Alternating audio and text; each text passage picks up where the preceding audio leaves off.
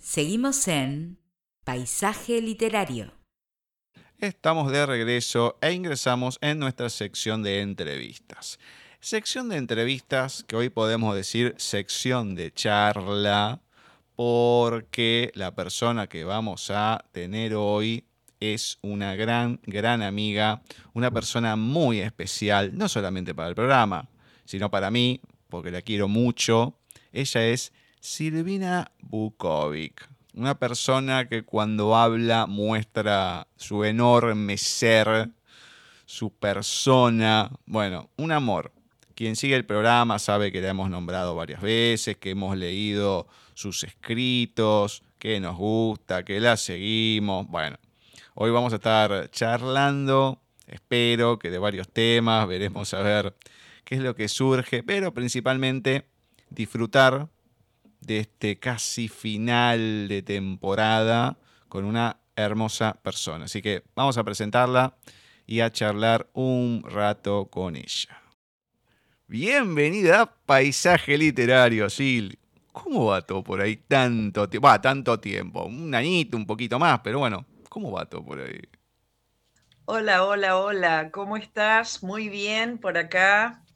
Este, desde Mar del Plata, saludándote, saludando a, toda la audiencia. Y feliz, feliz, caminando, que no es poco, andando en la vida. Bueno, sí, te digo que hoy más que nunca interpreto favorablemente esa, esa cuestión del caminar, uno que le cuesta, pero bueno, en lo literal hablo, no, no en lo subjetivo ni nada, pero no, no sabe cómo, cómo lo valoro hoy en día eso. En todo sentido, eh, figurativamente y metafóricamente. Sí, sí, sí, sí, sí. Sí, este, hay distintas maneras de caminar, distintas maneras de mirar, distintas maneras de, hablar. Este, creo que, que el kit es plantarse en la propia realidad, sea cual sea, y a partir de ahí, ¿no? Es a partir de ahí. Bueno, sí, sos una mujer, digamos, que no para, no para en, querer crecer, en avanzar, digamos que es algo que te caracteriza más allá de, las letras y todo. Y eso es fundamental para cualquier persona, ¿no? Quedarse con lo que uno tiene, no estancarse. Y es, es, tener activa la mente más que nada. Sí, eh, tal cual. Yo creo que hay que aprender a enfocar por ahí los pensamientos, ¿no? Porque uno convive con el pensamiento eh, las 24 horas, incluso durante el sueño. este, y entonces hay que aprender a enfocarlo para, para bien, porque en la medida en que sea para, para bien propio, va a ser en, en, favor de, del conjunto, ¿no? del, del, mundo en general. Pero bueno, yo creo eso, que hay que aprender a, a enfocarse y a pensar este, no positivamente de manera ciega y, burra, este, no una, un positivismo necio, digamos, pero sí de alguna manera constructiva, ¿no? De aquellas cosas que parecen malas, eh, finalmente mm, sucede que eh, con una mirada macro, con una mirada en perspectiva hacia atrás, muchas veces no son tan malas o al contrario son favorables. Entonces, a veces estamos en momentos complejos y bueno, esos nos pasan a todos y hay que atravesarlos y, dejarlos ser y ver qué sale después, ¿no? Este, pero bueno, el desafío yo creo en esos momentos más agudos, más eh, transversales, eh, que a mí me gusta llamar los codos de la vida, mm. es donde se nos pone a prueba.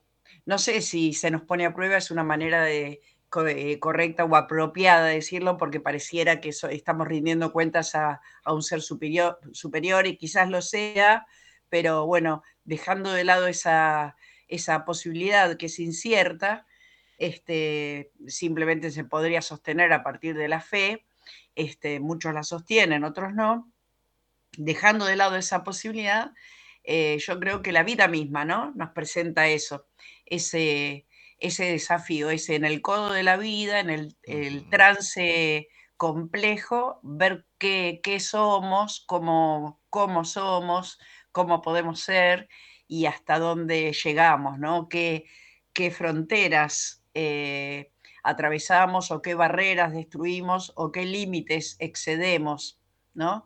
Eh, yo creo que, ahí está el, kit de la cuestión, ¿no? Hay gente que mantiene sus principios o su conciencia de del otro, o de la otra, o de la otra edad, mejor dicho, este, aún en los momentos más difíciles, ¿no?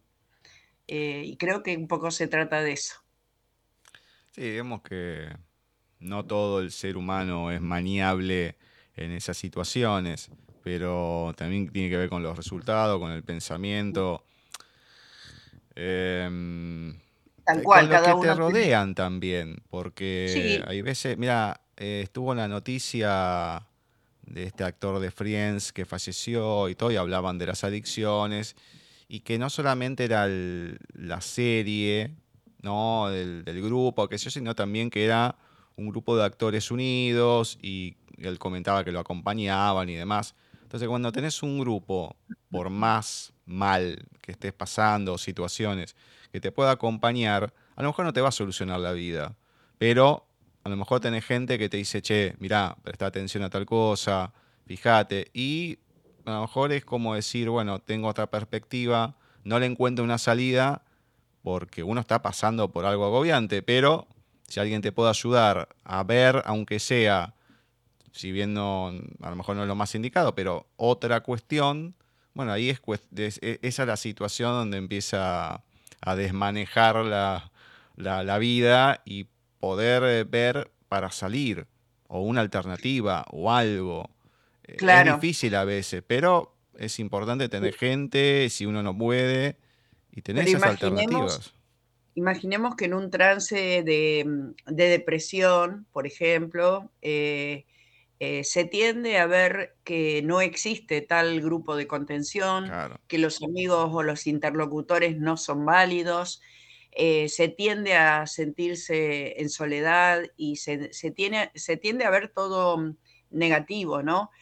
Eso yo creo que hay que ponerlo un poco en perspectiva, mirarse desde afuera, eh, pensar que eso nos pasa a todos cuando, cuando cursamos una etapa de depresión eh, y desde ese lugar uno lo podría enfocar de manera un poquito más objetiva, ¿no?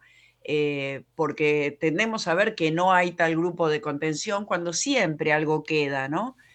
el tema es poder distinguirlo y también hay un montón de, casos, sobre todo en la juventud, cuando se está cursando la etapa hacia la adultez, yo creo que los 20, los 20 medio, ¿no? De los 22 a los 28, creo que, estamos hablando de la etapa más crucial de la vida a veces.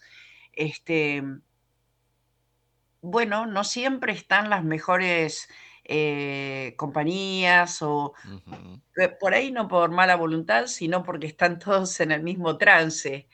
Entonces pueden aparecer este, eh, opiniones que no son del todo beneficiosas. Pero bueno, yo creo que uno tiene que ser la mejor compañía para uno, proveerse cosas buenas, que hay, creo, una secreta inclinación en el ser humano o en el siendo humano, como me gusta más decir, mm. a distinguir entre lo que está bien y lo que está mal. Creo que en el fondo todos distinguimos entre el bien y el mal y, entre lo que es bueno o no es bueno para uno. Eh, pero bueno, a ver por qué a veces no decidimos lo mejor para uno, incluso desde el pensamiento. Hmm. Yo lo sé bastante bien eso de no elegir lo, mejor para uno, lástima que uno se da cuenta después, ¿no? O a lo mejor lo sabe, pero voy por acá que es más sencillo y demás, y después vienen las consecuencias. Y a veces, a veces tenemos que pasarla y, darnos la cabeza contra la realidad para darnos cuenta que sí, que teníamos razón y que no era por ahí. Pero bueno, la experiencia es un peine que te dan cuando ya estás pelado, ¿no? Como dice. Estaba este, pensando en la misma frase, precisamente. sí. Este, pero no, nunca estás pelado del todo, ¿no? La experiencia siempre es favorable y aunque estés pelado del todo sin pelo en la cabeza, este, eso es lo de menos.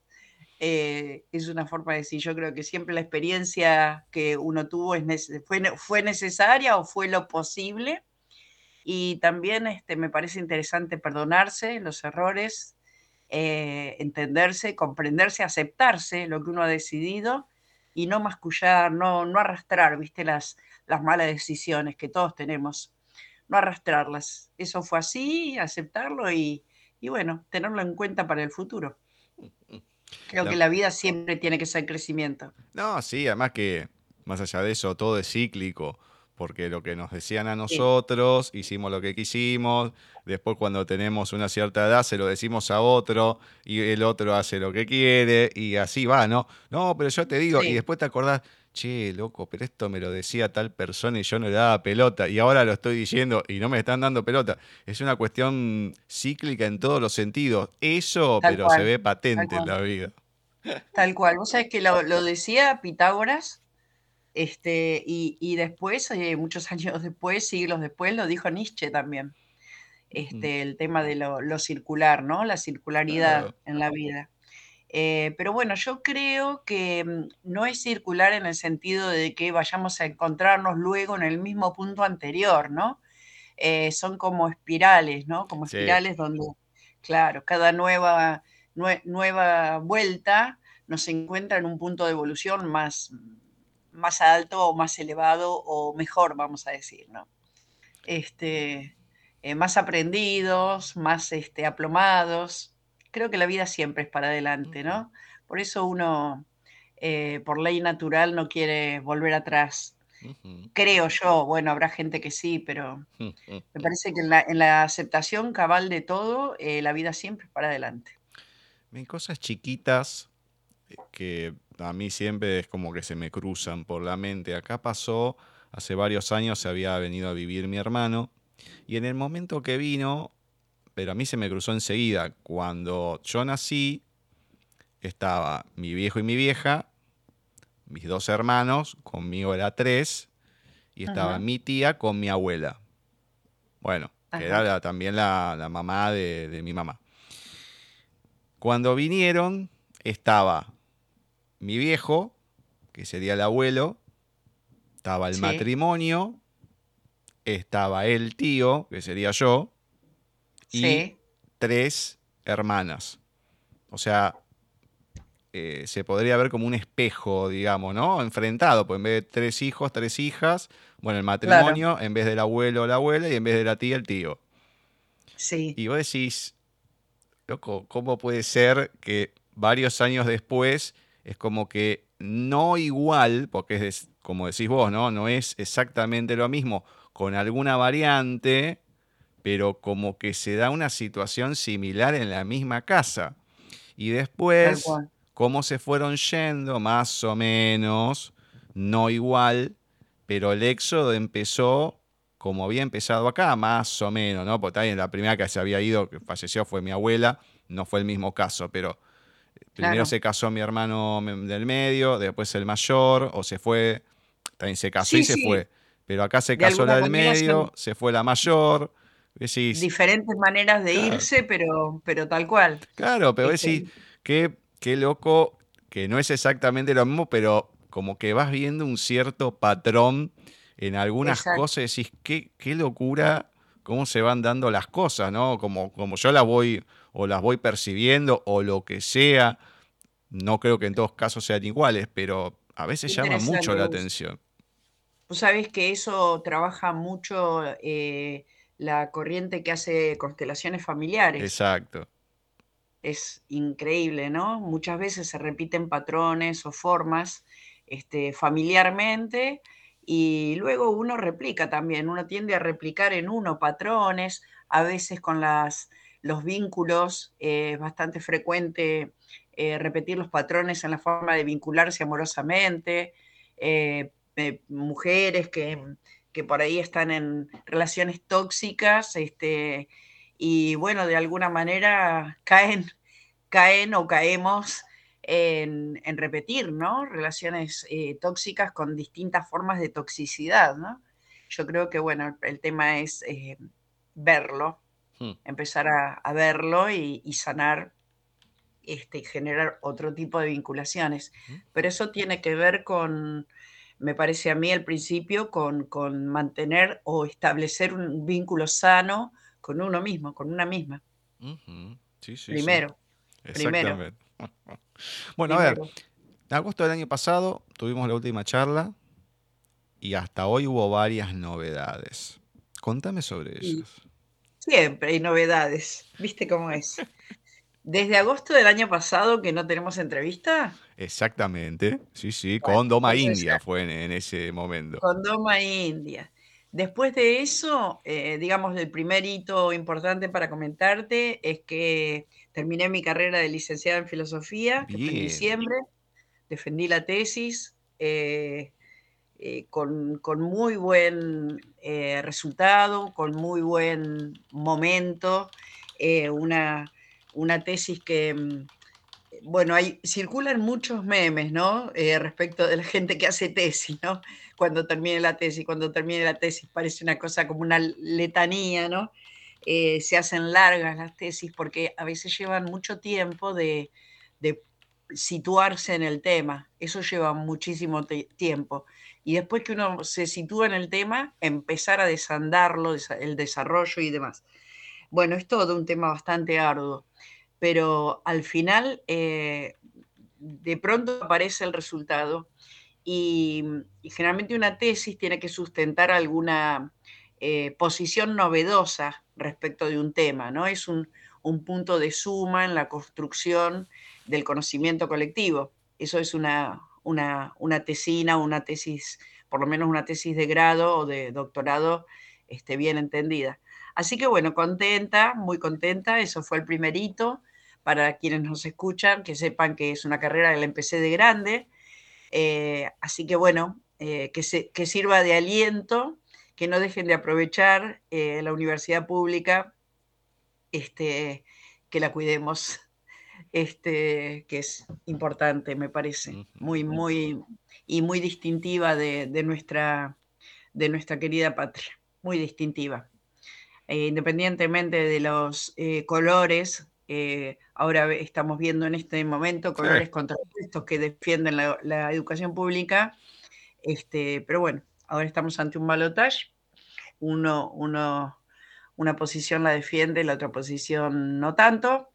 Eh, bueno, me, me, parece, más allá de, de, tratar de inclinar la balanza para acá o para allá, eh, me parece un punto que no es a, a dejar pasar eh, de manera desapercibida, ¿no? Porque es, marca como una, todo, todo como una línea.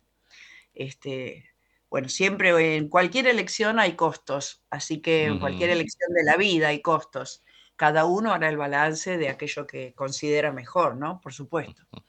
Eh, y con, su, con, sus argumentos y sus pesos y todo es atendible. Eh, hay que también eh, aprender a pensar desde la cabeza del otro uh -huh. y comprender. Me parece que un, un, punto muy importante es este, comprender. Hay un libro hermoso que es de Lin Yutang que se llama La importancia de comprender. Parece que es un poco eje en la vida. Este, porque cada uno, si volvemos al tema de lo electoral, que es un tema por ahí ríspido para dialogar, eh, y tratando de ser eh, prudente, digamos, eh, cada uno elige lo que considera mejor. Entonces, uno tiene que, entender que lo que es mejor, el otro considera mejor, por algo lo considera mejor, y poder entender desde ahí para iniciar un diálogo, ¿no? Si no estamos ante una pulseada continua y no abrimos a la real escucha. Me parece que es importante escucharse para encontrar nuevos puntos, superadores para todos. Yo te digo que lamentablemente en el último tiempo, último tiempo no digo últimos años, ¿eh? sino hace bastante, yo empecé a votar en el 96. Ajá. Y casi casi la gran mayoría de las votaciones, eh, me termino inclinando por el, el, que me parece menos peor. Y mmm, siempre digo, o sea, me parece tristísimo.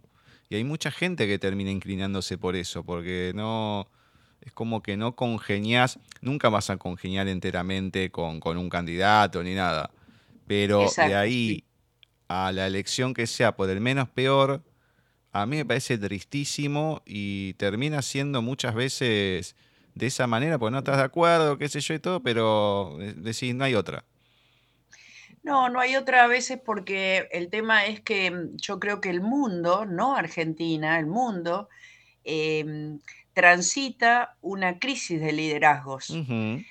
Y creo yo que Argentina, particularmente los argentinos, somos eh, muy autocríticos, demasiado autocríticos, y entonces eh, el, tema político eh, se, ha, se, ha, se, ha, teñido de eh, de una carga bastante negativa como palabra, la connotación de lo político, cuando lo político es todo, ¿no? Lo que hacemos, todo es político.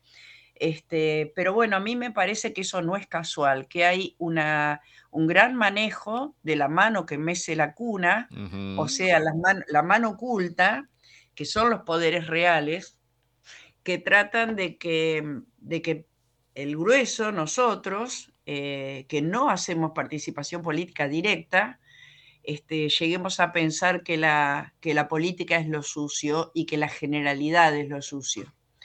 Eh, cuando no es así. Yo creo que hemos avanzado como país muchísimo, que hay muchísimos puntos donde no hay que transigir, este, no hay que renunciar y que se construye a partir de esos. ¿no?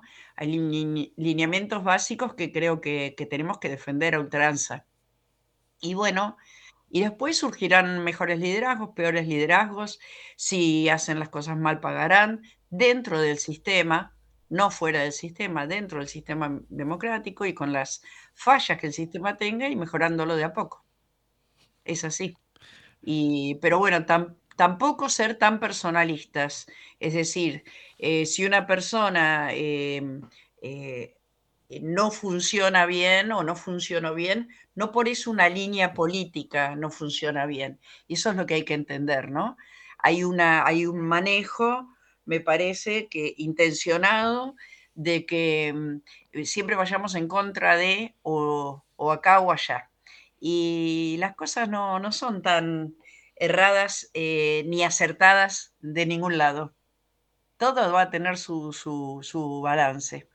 Pero bueno, el tema de tener que elegir al menos malo este, eh, tiene que ver eh, con eso, me parece, ¿no? Bueno, en el conjunto se terminan eh, quedando ciertos, ciertas dirigencias y bueno, ahí finalmente hay que decidir. Nunca va, va, un dirigente a convencer a todos, es así. Ah, no, eso, pero eso seguro hay cosas y cosas, todo depende de cómo se vayan dando las situaciones, cómo se va desarrollando, porque es raro encontrar en, no sé si decir cualquier parte del mundo, puede ser una, mm, un gobierno ideal, perfecto, hay mejores, sí, que yo otros que, bueno, son deplorables, etcétera, etcétera, pero la cuestión es que en la generalidad, en lo global, sea de, provecho, que se vea que hay un fin común en general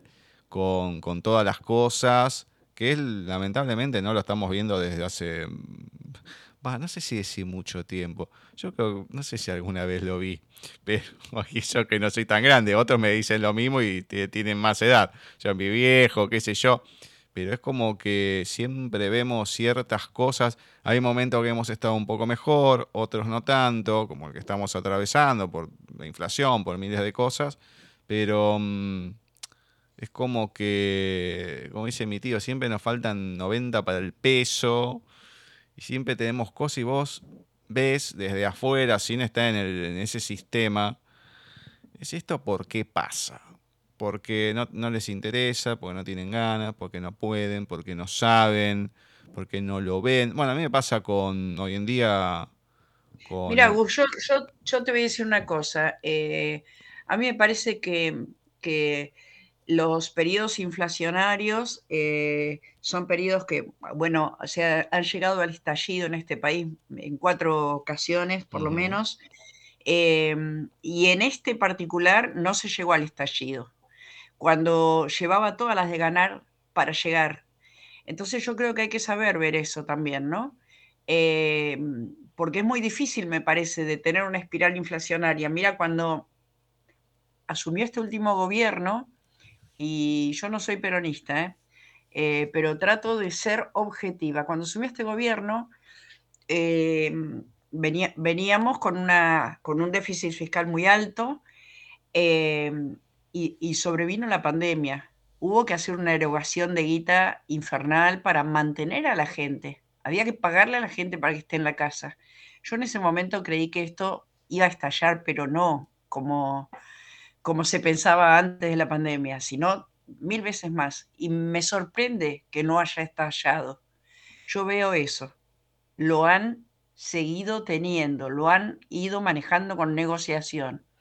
Entonces, eh, la realidad es, yo creo que podríamos estar muchísimo peor, muchísimo peor. Eh, eso es lo que yo creo. No, eh, sí, siempre se puede estar peor. Hay acuerdos de mínima que hay que establecer no solo en el país, sino de, mini, de en el mundo, ¿no? Y creo que el mundo va haciendo esos acuerdos de mínima. Los sistemas democráticos tienen un montón de fallas, pero eh, convenimos en que son los mejores sistemas. Bueno, hay que avanzar a mejorarlos. La división de poderes es algo necesario. Eso es lo que sostiene la República. Bueno, hay que ver cómo se regulan mejor para que no tengan eh, mayor eh, mayor incidencia, mayor peso, que estén regulados todos los poderes, pero que mantengan su independencia. Y eso hace una construcción de, unos gobiernos más sanos, ¿no? Poder ejecutivo no puede todo, el legislativo no puede todo, el judicial no puede todo. Este, y cada uno con su área. Bueno, pero nos vamos mucho en el tema político. Empezamos con el ensayo, estabas hablando de la tesina, qué sé yo, y nos fuimos. Estábamos hablando de, claro, claro, nos fuimos por las ramas, perdone la audiencia. Estamos muy, muy manchados con la realidad. Esperemos que, sea mejor, sea quien sea, que la gente decida, el conjunto decida, y que después que se decida eh, podamos este, eh, construir desde, desde, lo que se decide en conjunto, ¿no? Pero no perder los acuerdos mínimos. Eh, las democracias, eh, los reconocimientos, los derechos alcanzados, las libertades alcanzadas en términos de, de la libertad de las, de, de, las, la concepción, la aceptación de las diferentes posibilidades de género. bueno, hemos avanzado en muchas cosas, yo creo que sí. Yo creo que sí. Hay que ver. Hay que ver esas cosas. No hace tanto una persona, las personas homosexuales se tenían que estar escondiendo del resto de la gente para ir de la mano por la calle. Bueno, hemos avanzado con eso, todos hemos crecido en eso. Y eso es bueno verlo, eso es bueno verlo. Porque un heterosexual no, no puede ser igual de feliz si una persona homosexual no es feliz. Entonces, respetar las diferencias, eh, y esto como un ejemplo mínimo, ¿no? Mínimo que no es, no es mínimo para el que lo vive, por ejemplo. Eh, que yo, tengo gente amiga que, bueno, que me daba cuenta, vivían escondidas y, sufrientes, aceptando, ¿no? Este, esta discriminación que en otros países ahora todavía viven las mujeres, bueno, acá otras minorías. Bueno, en la medida que crecemos por sacar a las minorías y, mm, de, ser minorías diferenciadas y que tengan una vida con calidad de vida eh, y respetar las diferencias y abrazar las diferencias, me parece que, vamos a mejor. Pero hay que reconocer lo bueno. Lo bueno hay que reconocer. bueno, antes de esta entrevista van a escuchar otra eh, con un actor de. Con, con un actor. Con un escritor de Russer y demás que estábamos hablando de liderazgo y bueno, todo el tema de, del coaching, etcétera, etcétera, etcétera. Entonces, eh, más allá del libro que lo planteaba, es un pensamiento que tengo de toda la vida.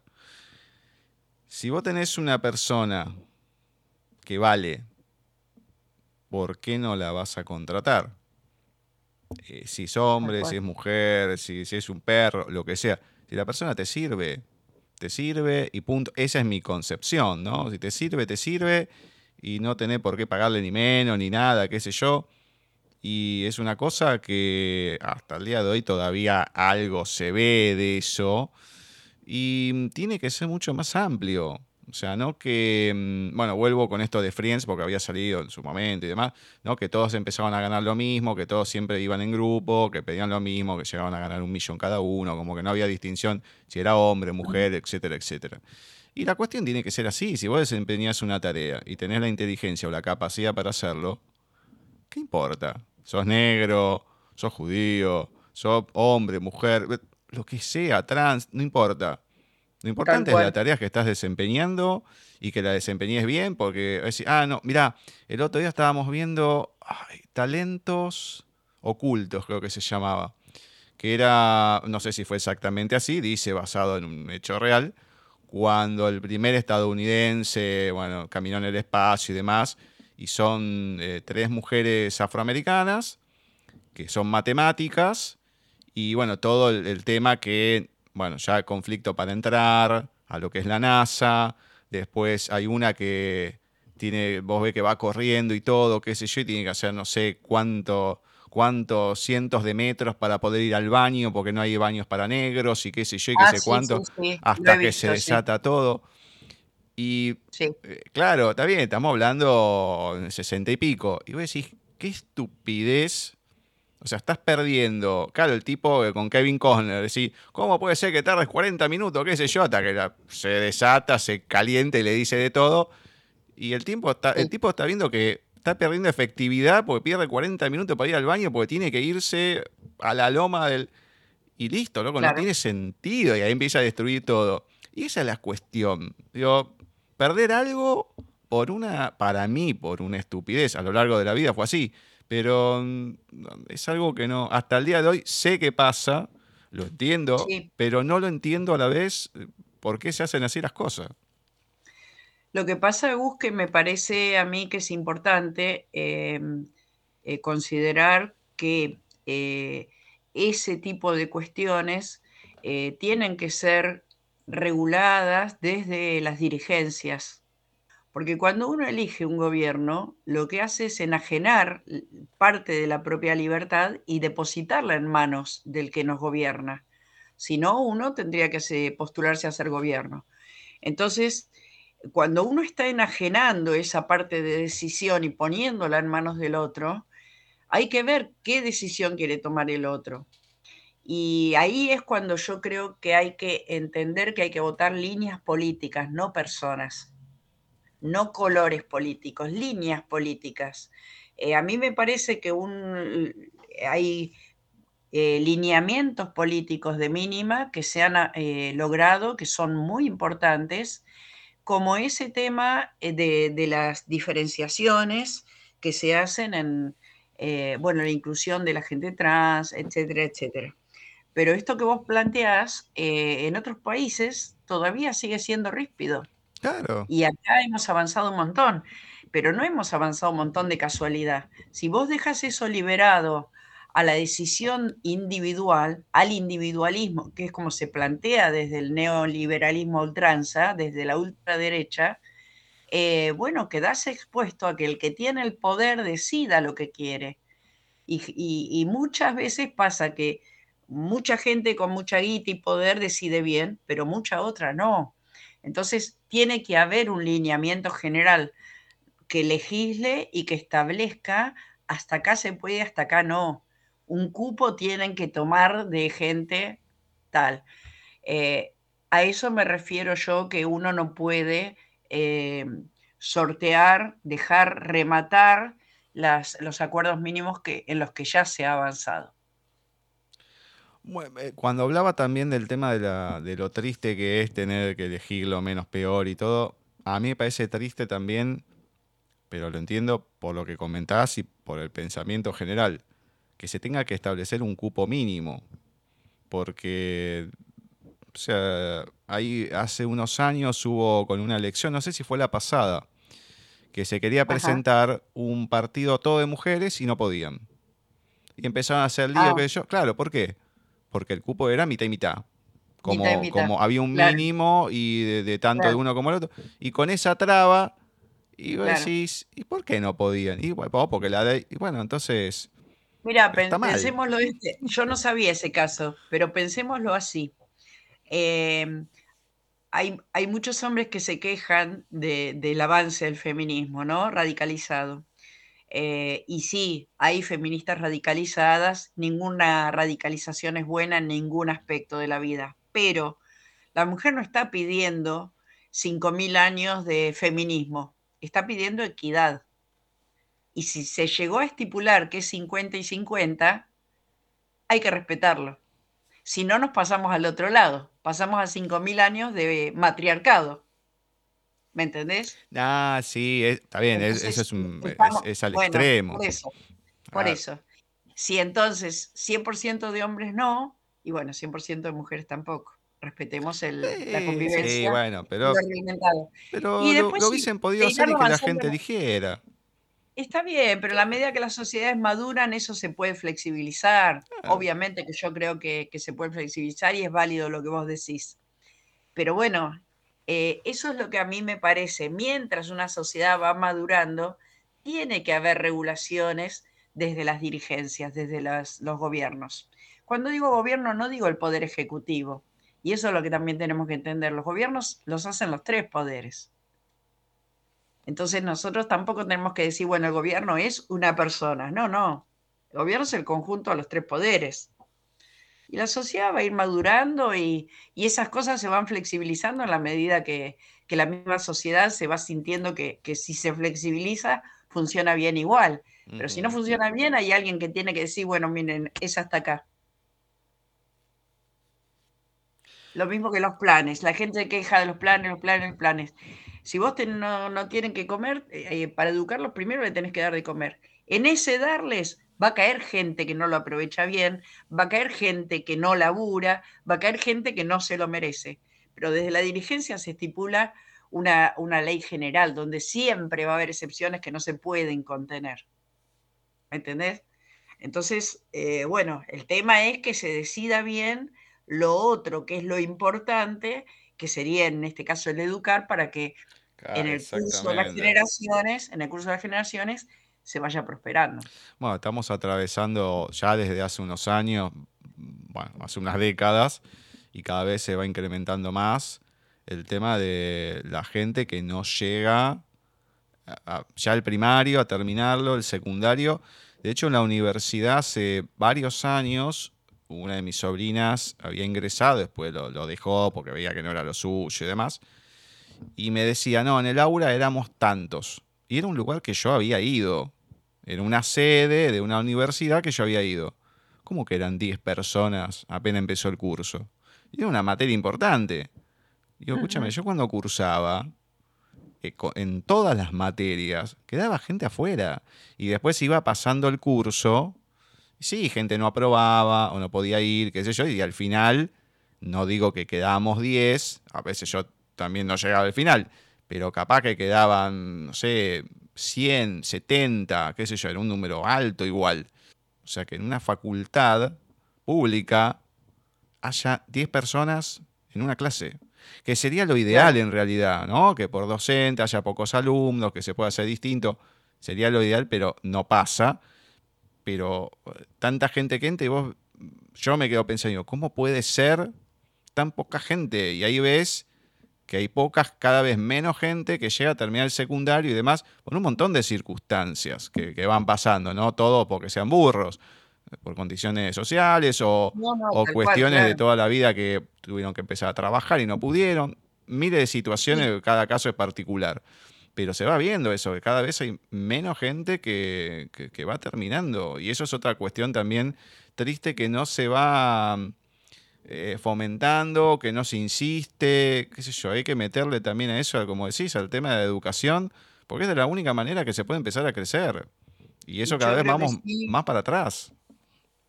Lo que pasa es que a mí me parece que los últimos 50 años, menos incluso, eh, el avance de la tecnología nos, eh, nos pone ante un cambio de paradigma en todo. Y la educación es un, tema sustancial porque, mm, fíjate vos, en pedagogía está lo que es eh, la educación formal, la no formal y la informal.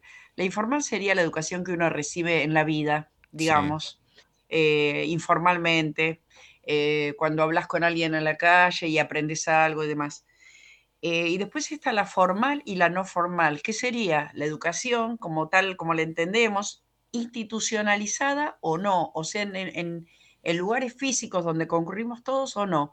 La pandemia nos puso ante esta situación de tener que darle un marco no formal de alguna manera a la educación. Se pudo continuar con dificultades y todo, pero me parece que estamos frente a un cambio de paradigma. De hecho, hay gente que hace que sus hijos se eduquen de manera no formal. Eh, por ejemplo, eh, si no tengo mal entendido, eh, los hijos de Facundo Arana. Ellos no, no, concurren a instituciones, si no tengo mal entendido el tema. Bueno, son señales de modificaciones que se van dando.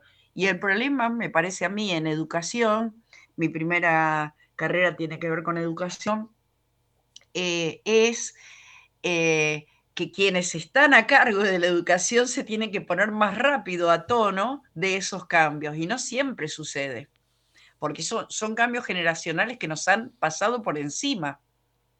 Entonces, eh, es difícil. Yo creo que estamos justo transitando en un cambio paradigmático eh, y que la educación va a ir por otros carriles, necesariamente, porque la informática ahora, recién ahora, se empieza a, intentar incorporarla como parte de la realidad.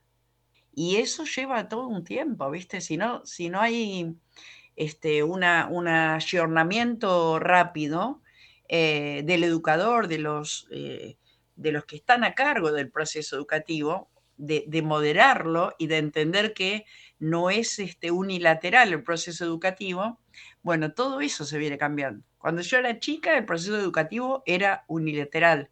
Uno enseñaba y el otro aprendía. Ahora ya es un proceso más interactivo, hace tiempo. Y eso ahora está incorporando el uso de la tecnología. Eh, creo que asistimos a unos cambios en 50 años menos. Eh, eh, en 30 años asistimos a un cambio de milenios entonces, eh, a veces no tenemos la, esa mirada desapegada de la realidad para comprender por qué hay tanta dificultad. Pero bueno, tengo esperanzas de que se, se, pueda caminar en ese sentido, me parece que se va logrando, ¿no? Sí, el tema que hay que, digamos, la balanza tiene que estar equiparada de otra manera. Es más exigencia a los docentes, pero también el tema de aumentar el tema de no solamente el, el perfeccionamiento que tienen que tener acorde al sueldo. O sea, todo tiene que ah, ir de la mano uno con el otro. Tienen que exigir mucho más, saber mucho más y con la exigencia y el saber, obviamente, recibir mucho más como un médico, etcétera, etcétera, etcétera, porque hay que exigir e ir a eso y de esa manera uno está en permanente también eh, aprendizaje y todo, pero como está desbalanceado, no desbalanceado que hay más uno que el otro, digamos que la balanza está abajo en los dos sentidos, ¿no? Como que la desatornillaron y la bajaron del nivel en, ambos. Entonces, eh, ahí viene un poco la cuestión en que queda todo desfasado, porque si no tenés perfeccionamiento, además que no podés por tiempo, por un montón de situaciones, porque tenés que elaborar triple turno, etcétera, etcétera, etcétera, y no te queda tiempo y tampoco, y quedás muy atrás de los propios alumnos que, vas teniendo, no en todos los temas, lógicamente, pero sí, en, muchas cuestiones, quedás pagando en varios sentidos. Estoy totalmente de acuerdo con vos, pero vos sabés que lo que yo creo es que mm, ahí de vuelta está el problema de mm, de falta de ideas, de falta de liderazgos. Porque me parece que, eh, o sea, estoy totalmente de acuerdo en lo que vos decís en tema guita, en tema dinero, eh, costo, la entrega de tiempo que los docentes hacen, etcétera, etcétera, que eso está atravesado malamente por toda una crisis generalizada, ¿no? Eh, no, niego toda esa parte, estoy totalmente de acuerdo, pero me parece ver que además imaginemos que, mágicamente aparezca la plata, tampoco hay ideas. O sea, que hay un punto que tiene que ver con eh, alguien que rápidamente pueda vislumbrar el cambio de paradigma que necesita la educación e inyectar esas nuevas ideas eh, en, el, proceso de enseñanza-aprendizaje, en la nueva modalidad, el nuevo ciudadano, el nuevo siendo humano que, que se está formando y cómo se está formando siendo parte de ese proceso de formación, ¿no? Hoy viste que las criaturas eh, tienen un protagonismo que no tenían las criaturas 50 años atrás. ¿Por qué? Porque se ha entendido que, tienen una capacidad que antes no se concebía que tenían. Claro. Entonces, bueno, eso, eh, eh, me parece que es un cambio que ha hecho que nos quedemos un montón y en la medida que no emerjan ideas de liderazgo fuertes que inyecten esas nuevas formas y las, las generalicen, generalizarlas sería algo muy simple con la tecnología. Hoy es muy simple, no están apareciendo esas ideas para decir, bueno, no necesariamente el docente tiene que dedicar más tiempo. Son otras las cosas que tiene que hacer. Ahora hay que estudiar rápidamente cómo es la nueva forma más conveniente. Eso es lo que yo digo. No, no, claro, por eso te decía, o sea, el tiempo que yo decía acá era porque no le queda tiempo absolutamente para nada. Y que tenés razón. E, e, esa es la cuestión. Si, todo se normaliza, claro, vos podés empezar a hacer todo, pero sí, obviamente, si no hay una idea de cómo hacerlo, de cómo encaminarlo y demás. Claro. y además que encima tenemos posturas distintas en cada provincia y demás, o sea, se tiene que aunar todo en todo sentido y que ahí se puede hacer. Es complicado, sí, y, pero por algún lado hay que empezar en algún momento. Sí, sí, sí, tienen, yo creo que tienen que emerger eh, principios, eh, directrices eh, novedosos que se pongan a tono con las nuevas maneras. Y en la medida que, eso se, se, pueda plasmar, enseguida se difunde y se difunde federalmente o sea, alineamientos de mínima de cómo son las nuevas formas del proceso de enseñanza-aprendizaje. Y va a optimizar el tiempo de, los docentes, de los educandos, de todo. Porque va a respetar también el tiempo libre que tienen que tener los chicos. Este, un tiempo, el, tiempo, la importancia del, movimiento que tienen que tener los chicos en la, en la primera infancia. este, hay, una educación que es muy estática y el chico tiene que aprender a través del movimiento muchísimo más. A mí me parece que el rol de la, educación por el movimiento tiene que crecer. Este, bueno, mm, varias cosas me parece que se pueden implementar rápidamente, pero ahí están faltando eh, lineamientos de, pensamiento. Filosofía de la educación. Filosofía de la educación. Sí. Bueno, más allá de esto, Así no nos vamos tanto de tema, pues yo sigo hablando, no tengo problema. Pero contame porque me quedaste ahí con la tesina y todo y quiero saber sobre eso que presentaste.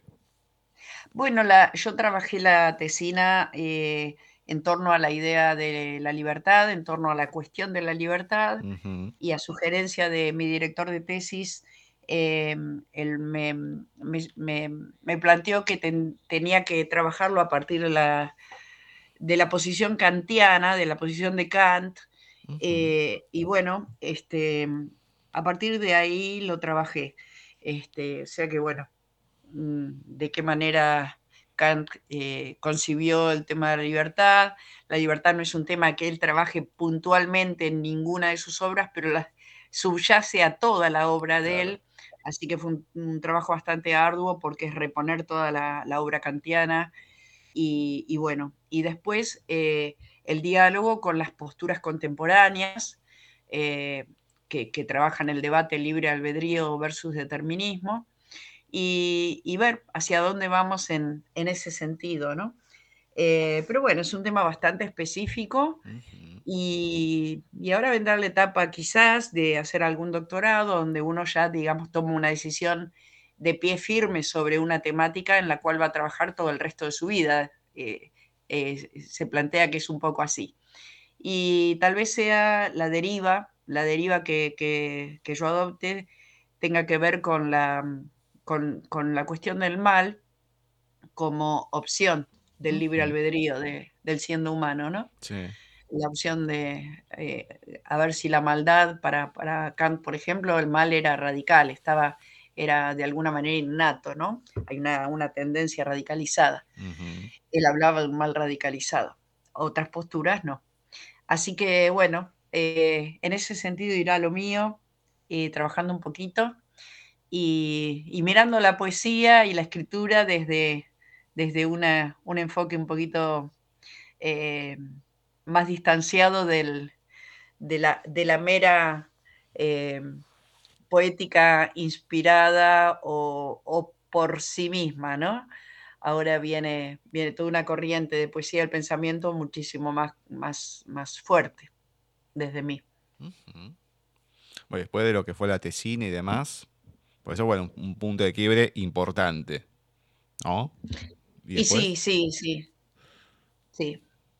Por eso a mí me parece importante eh, y es algo que tuve que, tuve que aprender, sí, que tuve que aprender eh, ya mis 25, 26, 27, con una crisis existencial muy grande que hice, eh, me parece muy importante lo que cada uno eh, elija pensar. Lo que elija pensar. Nosotros, por ejemplo, hoy día, cuando digo nosotros, me, me, refiero al conjunto, ¿no? Siempre hay excepciones. Cuando uno generaliza, las generalizaciones son siempre injustas, pero Em, hoy día, a través de las redes sociales, por ejemplo, las tecnologías, vivimos leyendo. Leemos continuamente. Todo lo, nuestra interacción es a través de la lectura. En el caso de, puede ser lectura visual, la lectura auditiva, como sea, como quiera que sea, quiero decir, estamos bebiendo información continuamente, de una u otra manera. Estamos recibiendo información continuamente de una u otra manera. Entonces, me parece que eh, es tiempo de, prestar atención sobre eso y sobre todas las nuevas generaciones que nacen como nativos digitales, que presten atención a aquello que beben, aquello que les dan de beber. Porque toda vez que uno hace una opción, aprieta un botoncito, entra en una página acá o allá, está eligiendo qué es lo que acepta meter en su cabeza. Y luego todo el día o, toda la vida va a estar supeditada a aquello que metí en mi cabeza. Uno no puede tener en la cabeza el 100% del conocimiento del mundo. Y eso es la posibilidad que tenemos hoy día. Hoy tenemos la posibilidad de tener todo el conocimiento del mundo en nuestra mente. Bueno, hay que elegir qué. Mm. Y ese, esa elección tiene que ser favorable, favorable para mí y para el conjunto. Entonces creo que es momento de enseñar eh, a, las nuevas generaciones a cuidar lo que aceptan que entre en la cabeza. ¿Qué tipo de relaciones eh, digitales? ¿Qué tipo de páginas? ¿Qué tipo de información? Porque nos enroscamos, sino en aquello que este, nos quieren eh, vender.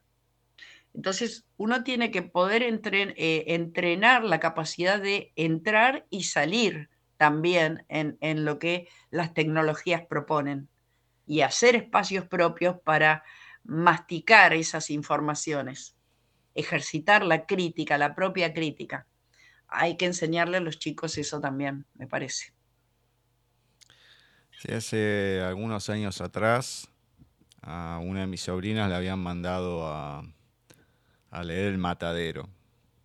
Sí, Entonces, Le preguntaron.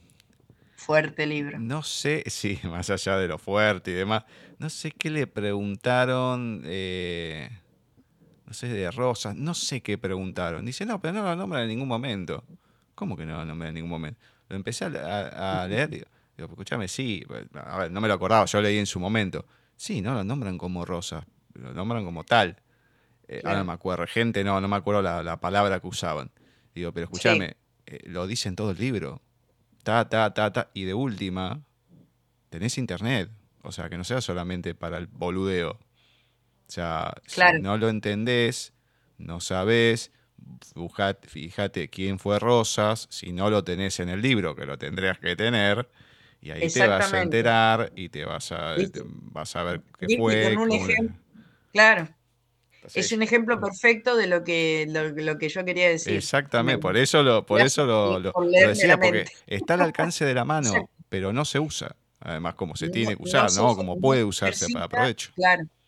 Se toma lo literal de lo que se recibe y no se Eh, ejercita claro. esa capacidad de pensar eso que se recibe. Exactamente, exactamente. Pero eso, eso hay que enseñarlo. Y el tema es que eh, como los que estamos, las generaciones que estamos a cargo de enseñarla, nos pasó la tecnología por encima también, porque no nacimos con ella, esta generación mía, digamos, o, bueno, de los 30 en adelante, incluso ya más jóvenes, porque hay generaciones que ya nacen con, o están naciendo ahora, se tiene que formar mucho más rápidamente para poder detectar todas esas cosas y, y proponerlas, y proponerlas a través de la educación. Es la única. Claro. Lo que pasa es que mm, esto es. Mira, hay un, un muchacho que me contaba de su trabajo como, mm, no ingeniero, pero con todo el tema de sonido y demás.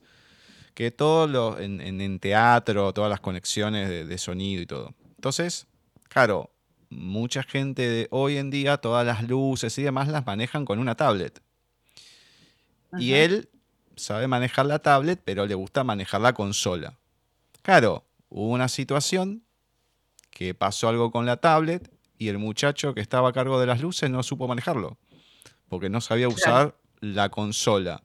Entonces, ¿qué claro, pasa? Los que vienen de antes y se van ayornando, también hay- a lo mejor hay cosas que les puede costar entrar, pero sabes procesos previos que te ayudan a tener un razonamiento o, o claro, buscar ciertas cosas en determinadas situaciones. Esto, ¿no? Mirá, no sé esto, bueno, lo busco. O veo esto, o veo aquello. Y hoy en día, ay, no, pero acá no lo dice.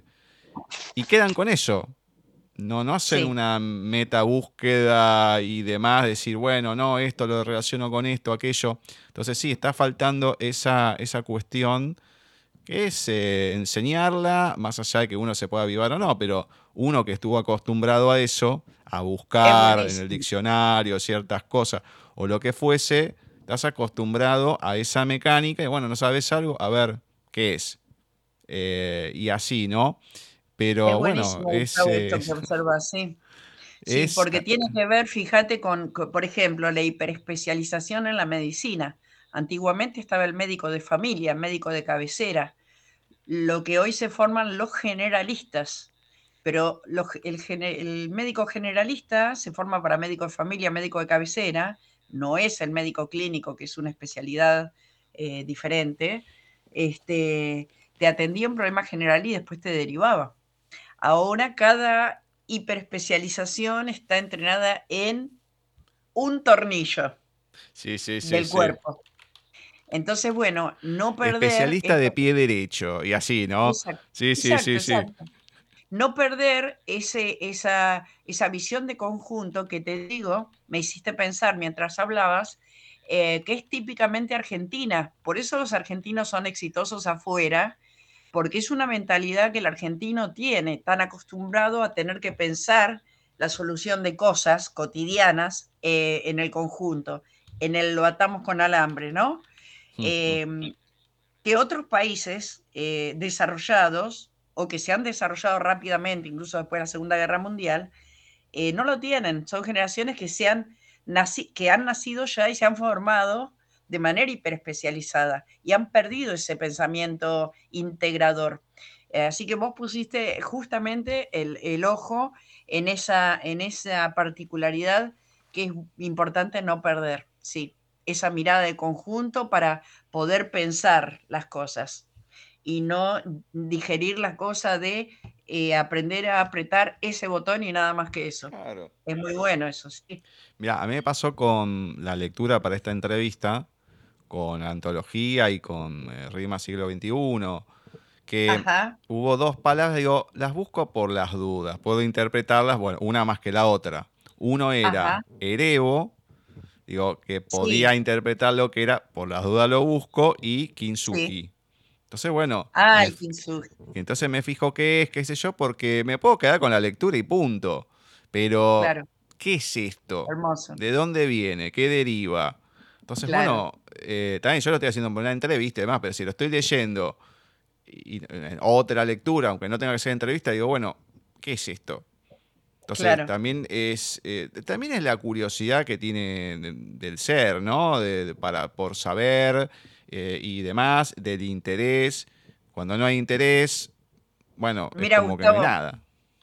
Valoro enormemente eh, tu labor en lo literario y en el interés literario. Te digo porque, mira, tu forma de ser y de llevar adelante las lecturas, las entrevistas, eh, el diálogo con los autores, las autoras, eh, eh, abre puertas importantísimas. Porque, por ejemplo, mira, mira lo que te digo. Hay toda una corriente actual de la poesía eh, que es una poesía llana, que es una poesía despojada, si se quiere, minimalista, pero más que nada una poesía de tipo narrativa. Eh, no, no me refiero a la prosa poética, eso es otra, otra forma, pero me refiero a la poesía narrativa, muy propia de las eh, poesías muy jóvenes ahora, muy lindas, hay cosas hermosas que surgen, eh, pero a mí me parece que cualquier exceso es malo, cualquier exceso es malo. Entonces, si algo tiene que hacer la literatura es ampliar y, y si aparece una palabra precisa para decir tal o cual cosa, como es erevo, con mayúscula, erevo, eh, en inf- inframundo, eh, en fin, este, no hay que reemplazarla por una palabra más sencilla si esa es la palabra precisa porque eso es lo que permite la, la amplitud y el crecimiento de quien lee. Y el tema que la amplitud del lenguaje da redunda en forma directa con la amplitud del pensamiento. Si uno achica la cantidad de palabras que maneja, también achica las posibilidades de pensamiento que puede manejar. Y eso va haciendo generaciones eh, más eh, mm, menos eficientes, incluso con su propia vida, porque no pueden pensar la misma cantidad de soluciones para sus problemas. Bueno, eso se ve en 1984. Claro, que van sí. sacando los manuales y cada vez hay menos palabras, menos palabras, Exacto. menos palabras. Exacto, lo también han anticipado va- muchos autores, sí, sí. No, Sí, no, claro, ahí que se va como eh, dirigiendo el pensamiento del ser humano cada vez más reducido y todo, ¿no? Tiene un fin. Exacto. Pero, Exacto. bueno, es eh, eso se puede traspolar a otras cosas y sí, el usar cada vez menos palabras, y sí, te lleva, te, te lleva un poco a eso. Las canciones actuales. Sí, bueno, sí, eso. las canciones actuales a las que utilizaban las canciones antes. Sí, sí, sí, sí. Hace Eh, no ya un todo tiempo. el tiempo pasado fu- fue mejor, ¿eh? No, no estoy de las que No, dicen no, eso. no, se Pero, entiende. Bueno, hace pero sí ya hay que obser- observar objetivamente lo, del, lo, lo que de- del pasado fue bueno y, y hay que preservar. Claro. Hace tiempo había entrevistado a un, a un muchacho por doblaje, pero en realidad era más cantante, que es el hermano de eh, Rey Reyes, que era uno de los cantantes fundadores de Menudo. Ah. Es Raúl Reyes, y él comentaba, Ajá. dice, bueno, que uno lo va, lo, lo fue viendo eso, ¿no? No porque lo haya vivido, pero si vas analizando un poco la historia de la música, te das cuenta que década tras década iba cambiando un poco el género. Se iban manteniendo algunas Claro. cosas, pero sí, en los 70 la, la música disco, en los 80 la pop, y así, bueno, se iba transmitiendo un poco. Y, claro, llega el 2000 y dice, del 2000 para acá, no hubo un cambio. O sea, fue reggaetón y no cambia. Dice, por favor que haya un cambio, porque hace veintipico de años que no hay un cambio en el género musical, se estancó.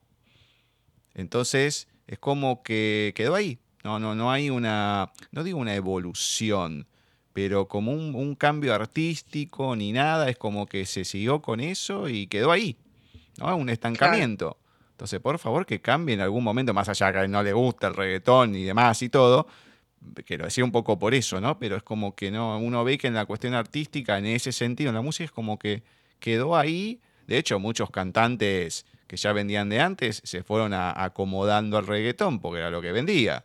Que yo, Chayanne, Ricky Martin, o sea, Eh, Luis Miguel no, pero la gran mayoría se fue acomodando a eso para seguir vendiendo. Y, y quedó ahí. Claro. Quedó ahí. quedó- no, no reggaetón en sí, no hacen reggaetón. Pero bueno, otro tipo de música. Pero es un, poco eso que va también con la, con la evolución artística y demás, pero es como que las cosas se van un poco estancando a veces con, bueno, todo este proceso que venimos con, diciendo, ¿no?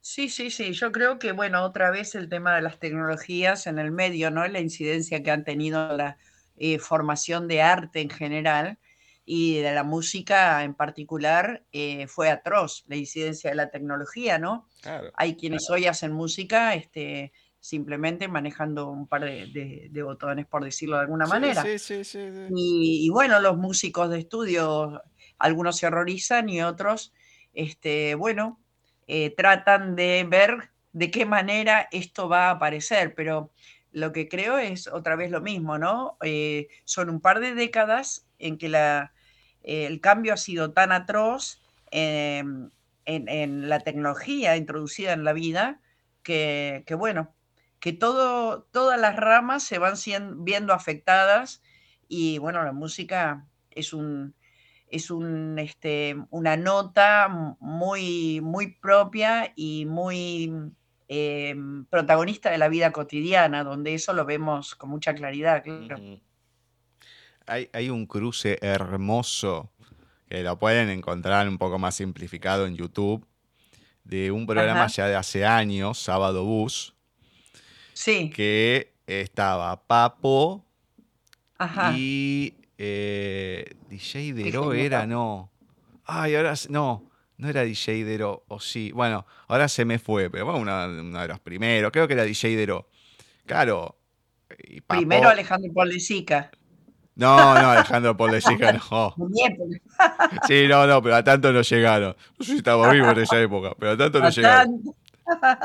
Pero estaba, claro, Papo y el otro decía, no, que yo toco con los discos, qué sé yo, y Papo que ya Claro. estaba, eh, así, Claro, toca se con lo los discos. crudo, claro. Ella no Sí, es sí, sí. tocar y qué sé yo, uno defendía, no, por la música y el otro por los, que sigan los músicos que tocan de verdad, qué sé yo, claro, un enfrentamiento, pero Papo, eh, así con tu- Y su bueno, acidez, sí. le contestaba, claro, el otro utilizaba música de otros para ir mezclando y conformando. Claro, pero Amo a en Papo, realidad. pero no- la, la realidad es que, es que la, la- realidad nos, nos aplasta Está si totalmente, sí, sí, Es sí, sí.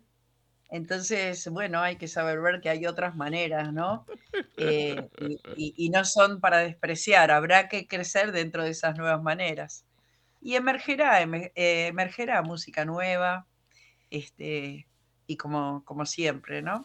Asistimos a la época del- de la posverdad, del posmodernismo, del post-todo, todo el post,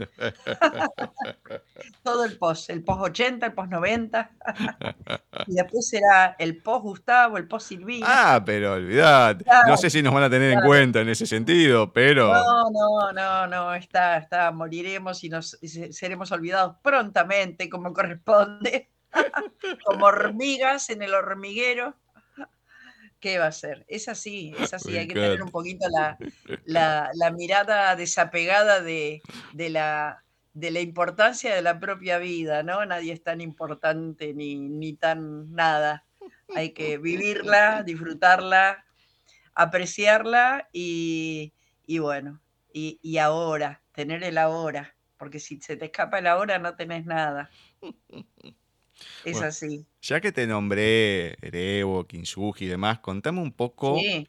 de lo que fue el participar en la antología, también el poemario Bueno, siglo, el esa- rima siglo XXI, que es hermoso porque al principio empieza con poesía y demás, pero después vamos encontrando algunas otras cositas de la veintena de amor, después más para, no, no infantil, pero bueno, hay algunas variantes y obviamente lo último Sí. que es indagaciones, el libro de ensayos. Bueno, hablemos un poquito de cada, de cada uno de esos. Eh, Rimas, siglo XXI eh, y Opúsculo de Poesía Didáctica Infantil. Ese es un libro que salió en paralelo con otro poemario mío que se llama Lito Poesía.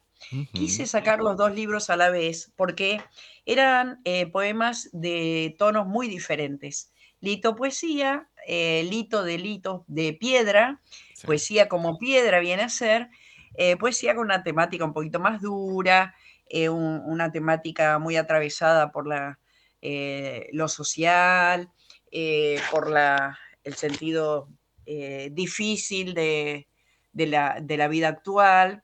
Este, bueno, y ahí reuní todos esos poemas, un poquito, hay uno que se dedica a Maya, eh, una señora de Baracaldo, España, que se, tiró del, balcón cuando la fueron a desalojar, ¿no? Esta época en España desalojaban a, troche y moche por no poder pagar las hipotecas y demás, sin una cuota de humanidad, te desalojaban y a la calle otra cosa. Bueno, Maya se arrojó al vacío. Eh, poemas eh, como ninguna, dedicado a George Stinney, que fue un chico negro que fue condenado por homicidio solo por ser negro y ejecutado, fue el menor ejecutado en la silla eléctrica, que le tuvieron que poner, sentarlo sobre un libro porque no alcanzaba a, poder conectarle todo para poder ejecutarlo, y 70 años después de haber sido ejecutado, revisaron el caso y lo exoneraron. Eh, o sea, estuvo mal ejecutado y, bueno, una hermana suya pudo vivir para ver eso. Eh, bueno, ese, ese, ese poema Ninguna lo escribí para una exposición que me invitaron de sillas intervenidas. Entonces, ese poema terminaba diciendo, termina diciendo, ninguna silla debe ser eléctrica. este, bueno, ahí en Lito Poesía, toda esa serie de poemas duros de la mano quise sacar este Rimas siglo XXI. ¿Por qué? Porque em, estamos en una época en que las rimas son miradas de refilón, ¿no? Eh, miradas de costadito. Sin embargo, yo insisto en que hay una musicalidad interna en cada uno donde la rima pega eh, con una vibración propia y por eso eh, suena y resuena positivamente eh, si, está, si está bien llevada.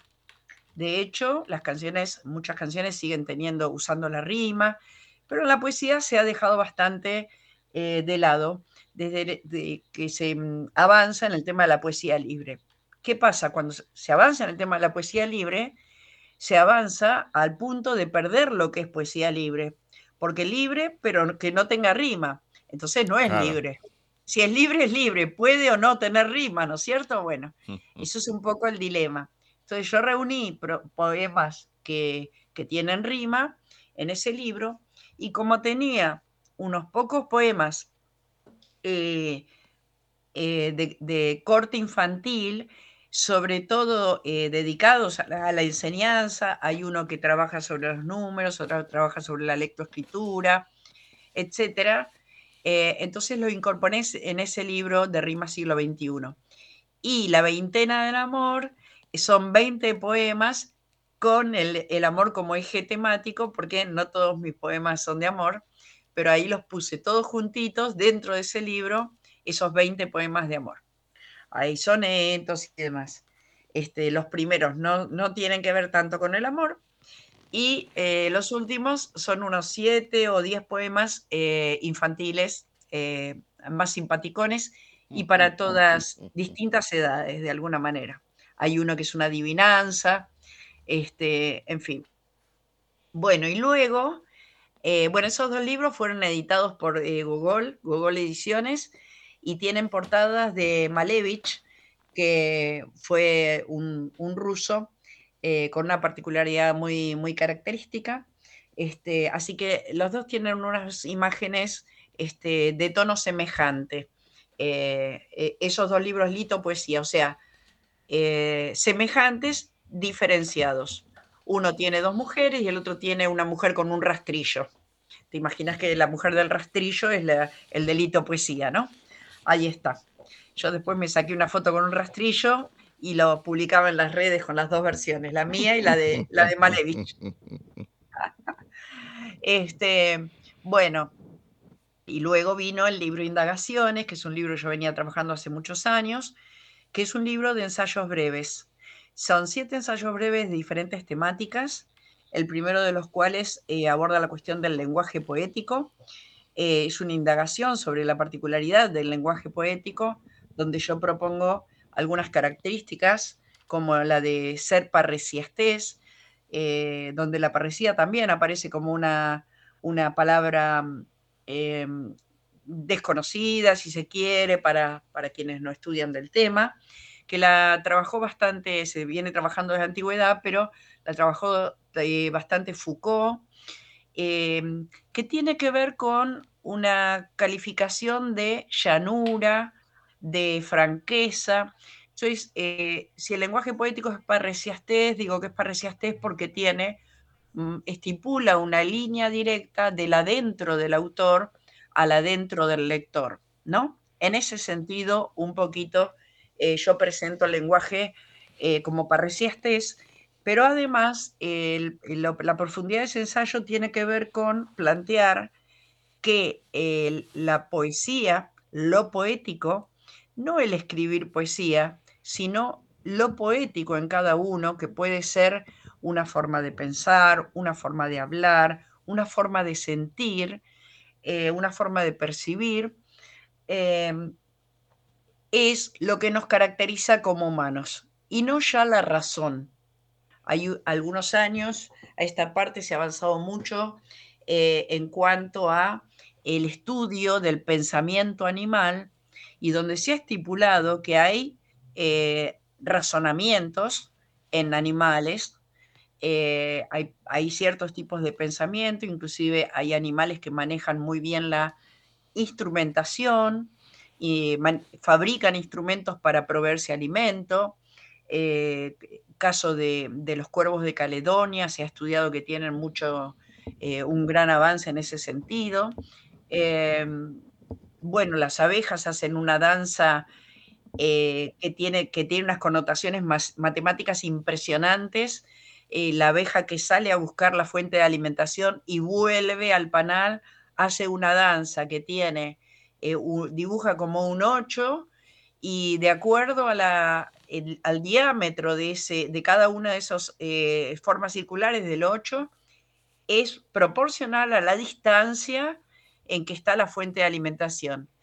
Y además, y además, eh, eh, de acuerdo a la orientación del 8, marca la dirección. Después que la abeja hace esa danza, que está recontraestudiada y es eh, impresionante las, lo finito de, la explicación que la abeja hace, sale toda la, salen todas las abejas directas a la fuente. Bueno, se ha estudiado mucho en pensamiento animal, entonces yo creo que esto de que el ser humano sea el animal racional, ya no nos distingue como humanos.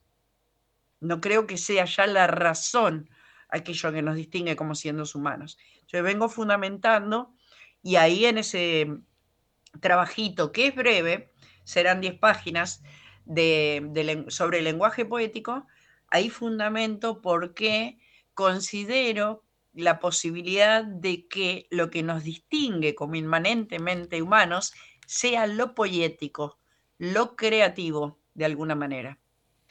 Así que bueno, eh, de la mano de esto, y no lo trabajé en ese lenguaje, en ese, en ese ensayo sobre el lenguaje poético, te digo, Gus, que creo que va directamente de la mano con nuestra distinción con las máquinas, con la inteligencia artificial, que salió al flote este año. Este, de hecho, Chomsky, por ejemplo, dice que lo que hace la máquina, explica muy claramente que lo que hace la inteligencia artificial es trabajar con datos ya existentes. Lo que pasa que tiene el conjunto de los datos y, la, el conjunto de las posibilidades combinatorias de esos datos. Puede hacer la máquina, cosa que nosotros no, pero no deja en definitiva de ser un plagio. Chomsky dice es un plagio de software. Es genial. Lo que hace la máquina es plagiar nuestro software, nuestra forma de pensar, de procesar, pero no puede crear. En ese sentido, eh, esto va directamente eh, a, mi favor cuando yo sostengo que, es una posibilidad distintiva como humanos eh, la poiesis, lo poético. y el lenguaje poético como una particularidad expresa de decir la poiesis, de decir la creación pero hay distintas formas, ¿no? Uno, no, no, uno es poeta en muchos sentidos, no simplemente porque escribe poesía, no necesariamente. Bueno, y luego son otros seis ensayos que no tienen que ver con eso, son eh, ensayos de corte, mm, alguno que trabaja sobre lo identitario argentino, otros trabajan sobre derechos individuales invisibilizados, eh, pasa mucho intrafamiliarmente. Eh, a veces, por ejemplo, se deja a niños en una familia porque se considera que es mejor que se críe en la familia cuando intrafamiliarmente eh, está sufriendo abusos y, quedan a veces tapados esos derechos. Bueno, un análisis con, con, citación de autores que han trabajado el tema, en fin.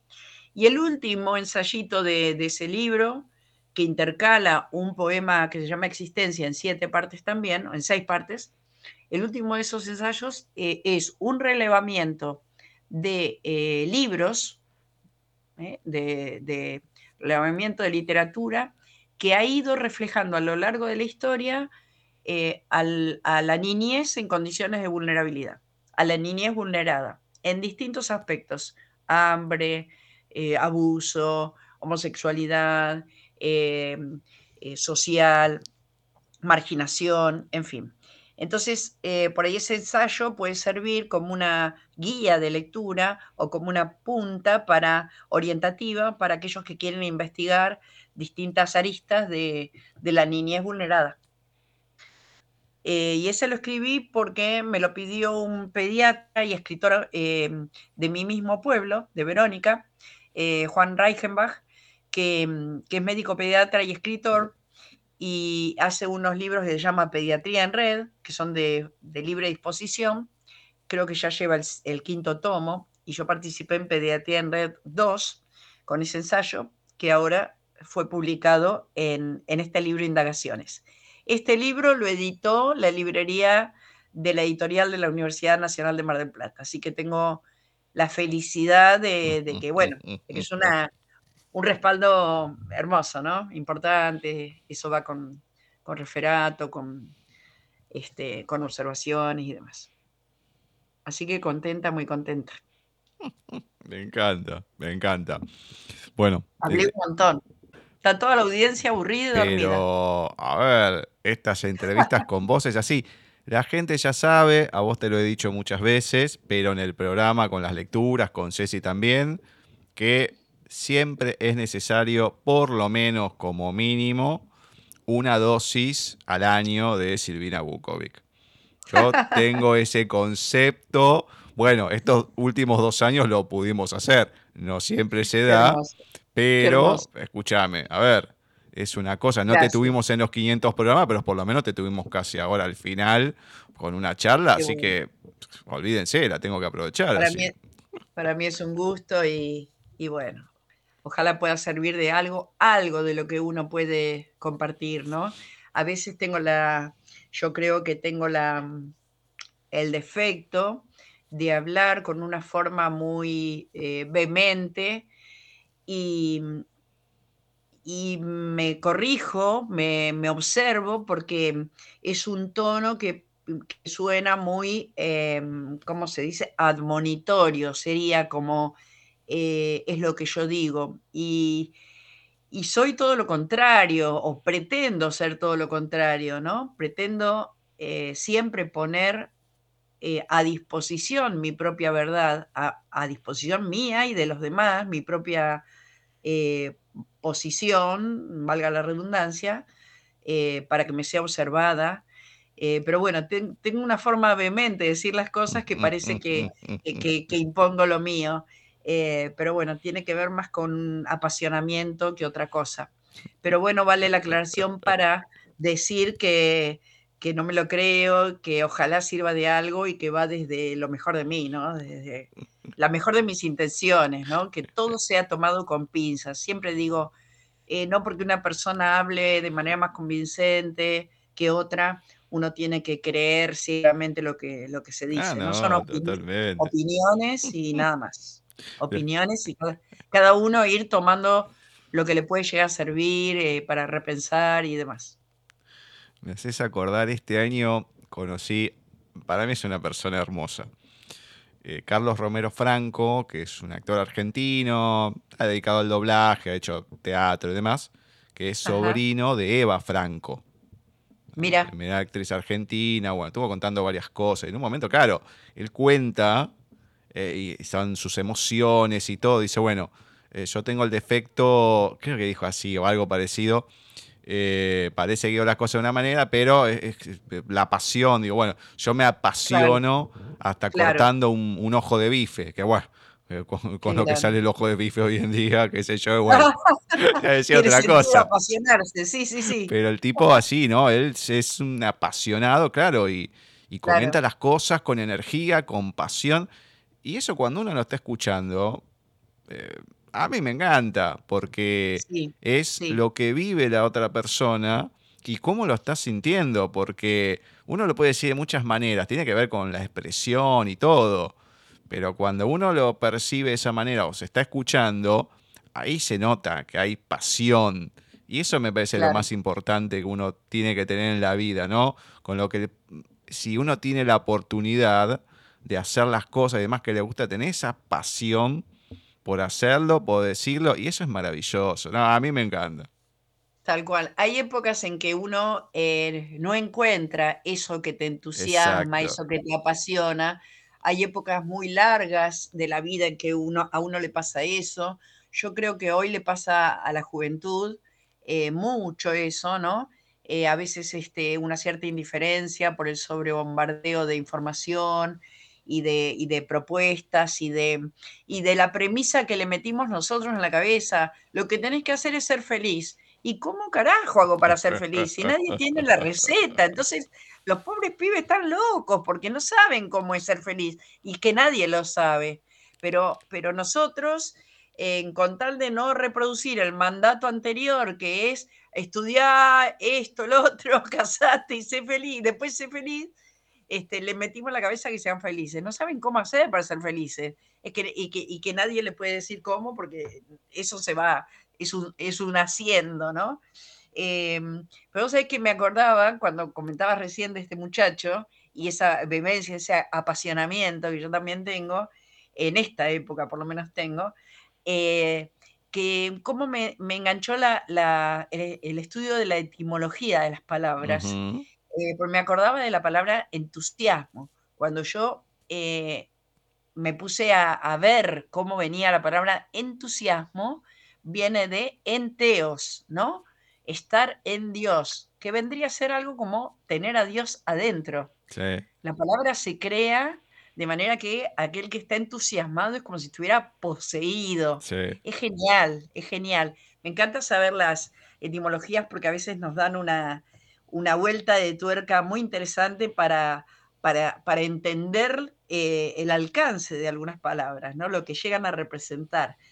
Así que bueno, deseo mucho entusiasmo, eh, sea, el Dios en el que crean, este, el Dios interno, creo que todos tenemos, eh, somos, somos algo transportado por el cuerpo, este, con mucho entusiasmo por la vida eh, con lo que la vida presente, ¿no? Con lo que la vida presente, ¿no? hay, hay, una frase muy, muy hecha y muy de meme de las redes sociales que me encanta, que es, donde te planten, florece.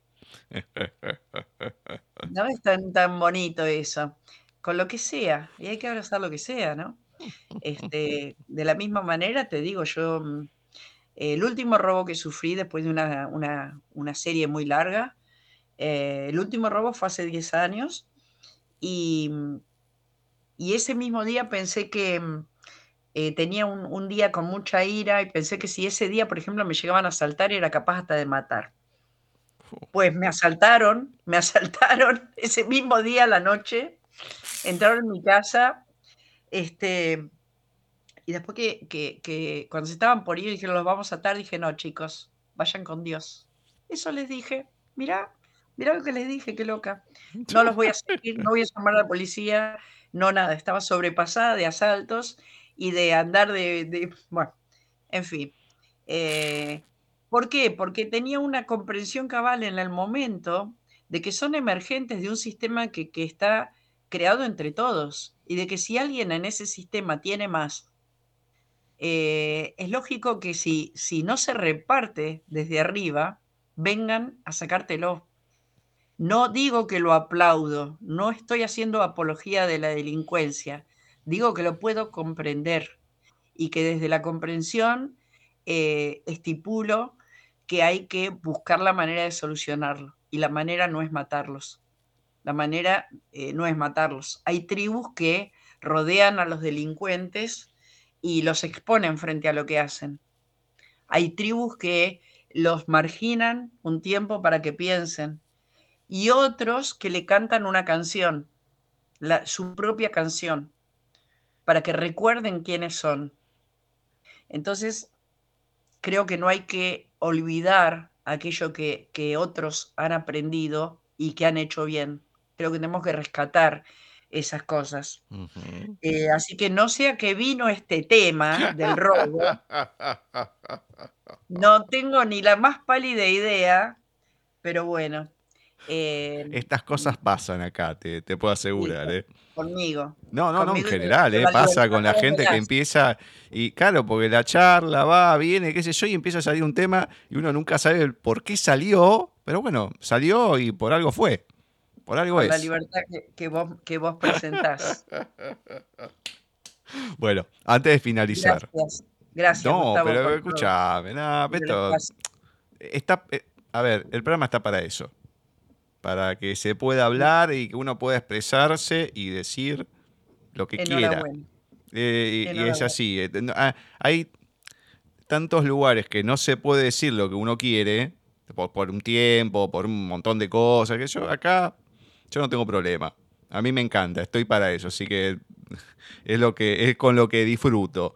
Si digo eso y después no lo hago, viste, como parezco un político más después, ¿no? O sea, lo pille y después, ay, sí, sí, ah, no, mirá, me tengo que ir, qué sé yo, todo. Claro. Ah, no, no, hay que...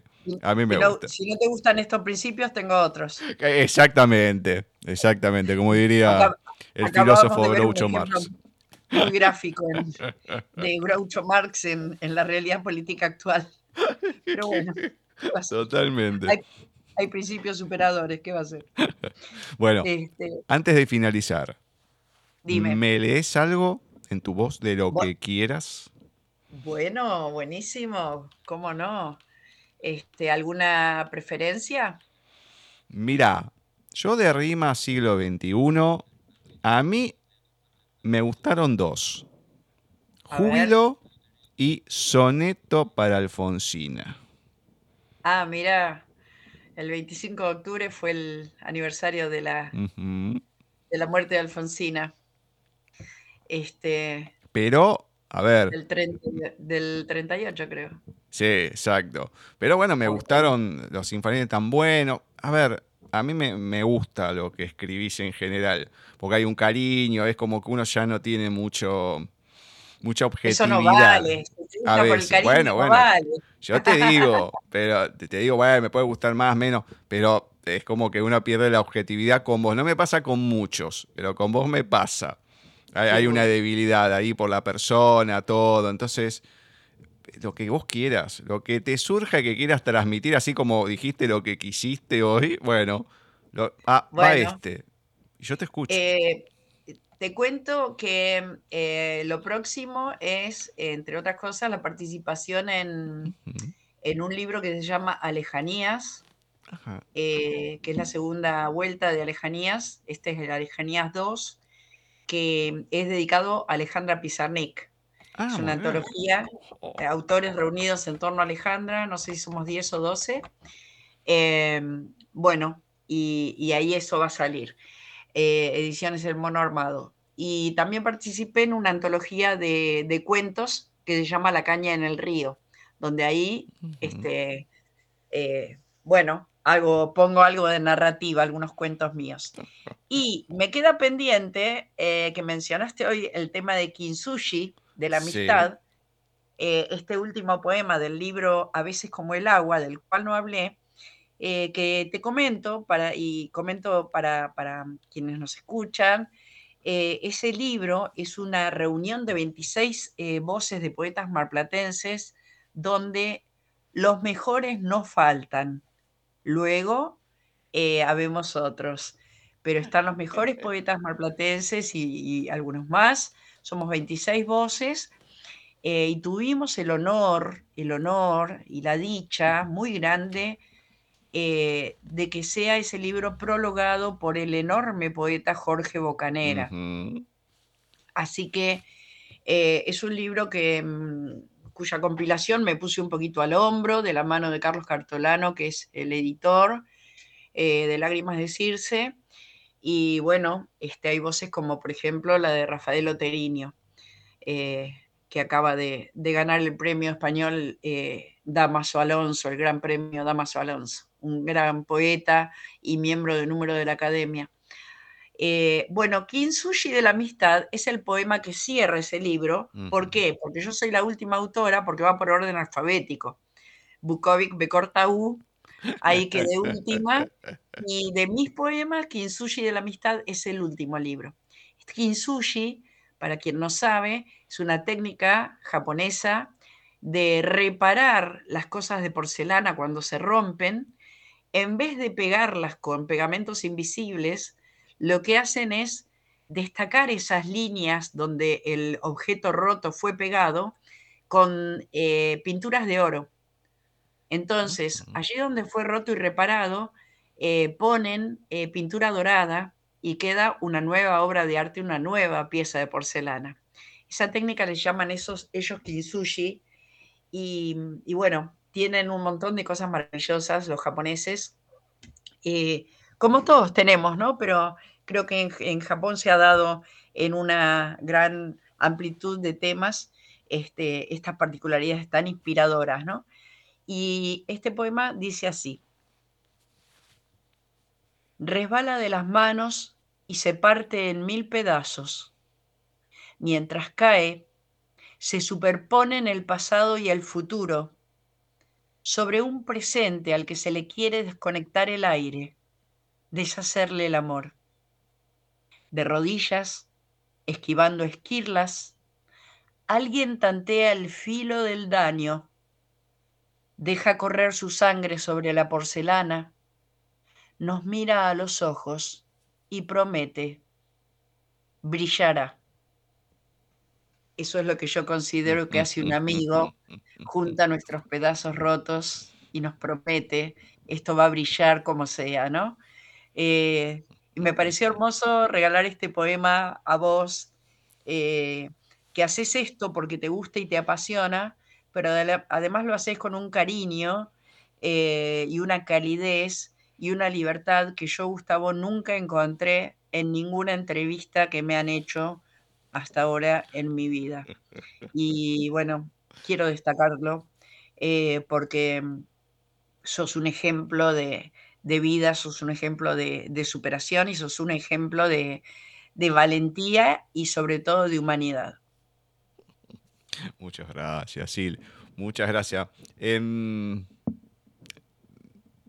yo repito, cuando empecé con esto, un poco la idea fue esa, la idea de ver tantos programas, como fue lo de doblaje también, ¿no? De ver tantos programas que o se preguntan las mismas cosas o uno darse cuenta que mm, hablo más a lo mejor de lo literario, de estas cuestiones, por ejemplo, la política y demás, sí, bueno, están en el tema y todo, ¿no? La, actualidad, los noticieros y todo, pero de, entrevistar, de que la persona empiece a hablar y diga dos palabras y ya le estén haciendo otra pregunta. Eh, claro. Y, y, empiece, no, bueno, no tengo que ir, qué sé yo.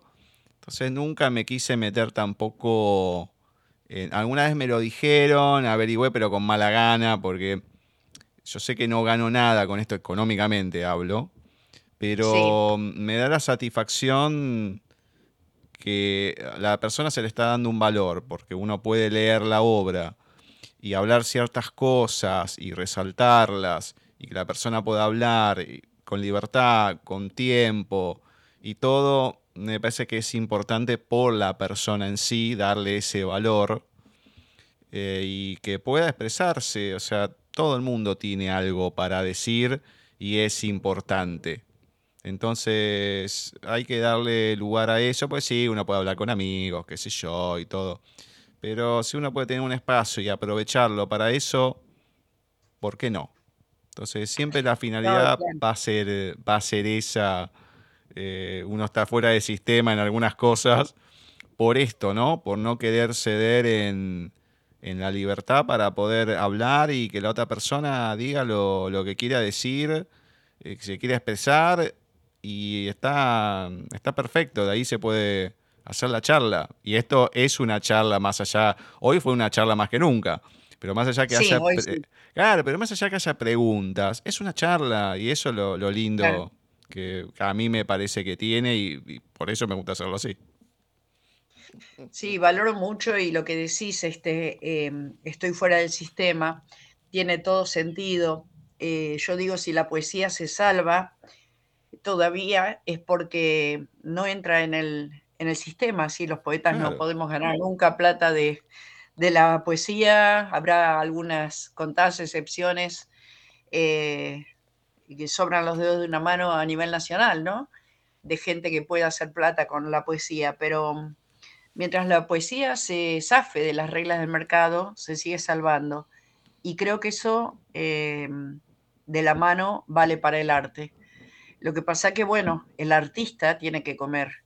Entonces, eh, lo, que, sucede, la gran, el gran oxímoron, la gran contradicción que se da, es que eh, el artista para comer tiene que trabajar. Generalmente el que hace arte es una persona que tiene con qué sustentarse. Entonces, en la generalidad de los casos, las voces que aparecen en el arte son voces que emergen de unas clases medias. Y nos están faltando en el arte las clases de aquellos que no tienen para comer. Y eso es una cosa que hay que marcarla también. ¿No? Este, hay que, lograr eh, aspirar por lo menos a que algún día en el mundo eh, el arte tenga un papel un poco más importante, que los países puedan eh, destinar presupuesto a financiar artistas que puedan decir lo suyo y no tengan que, que estar ocupando la totalidad de sus horas del tiempo para ver qué le dan de comer a sus hijos. ¿no? Y de esa manera vamos a tener voces en el arte más repartidas.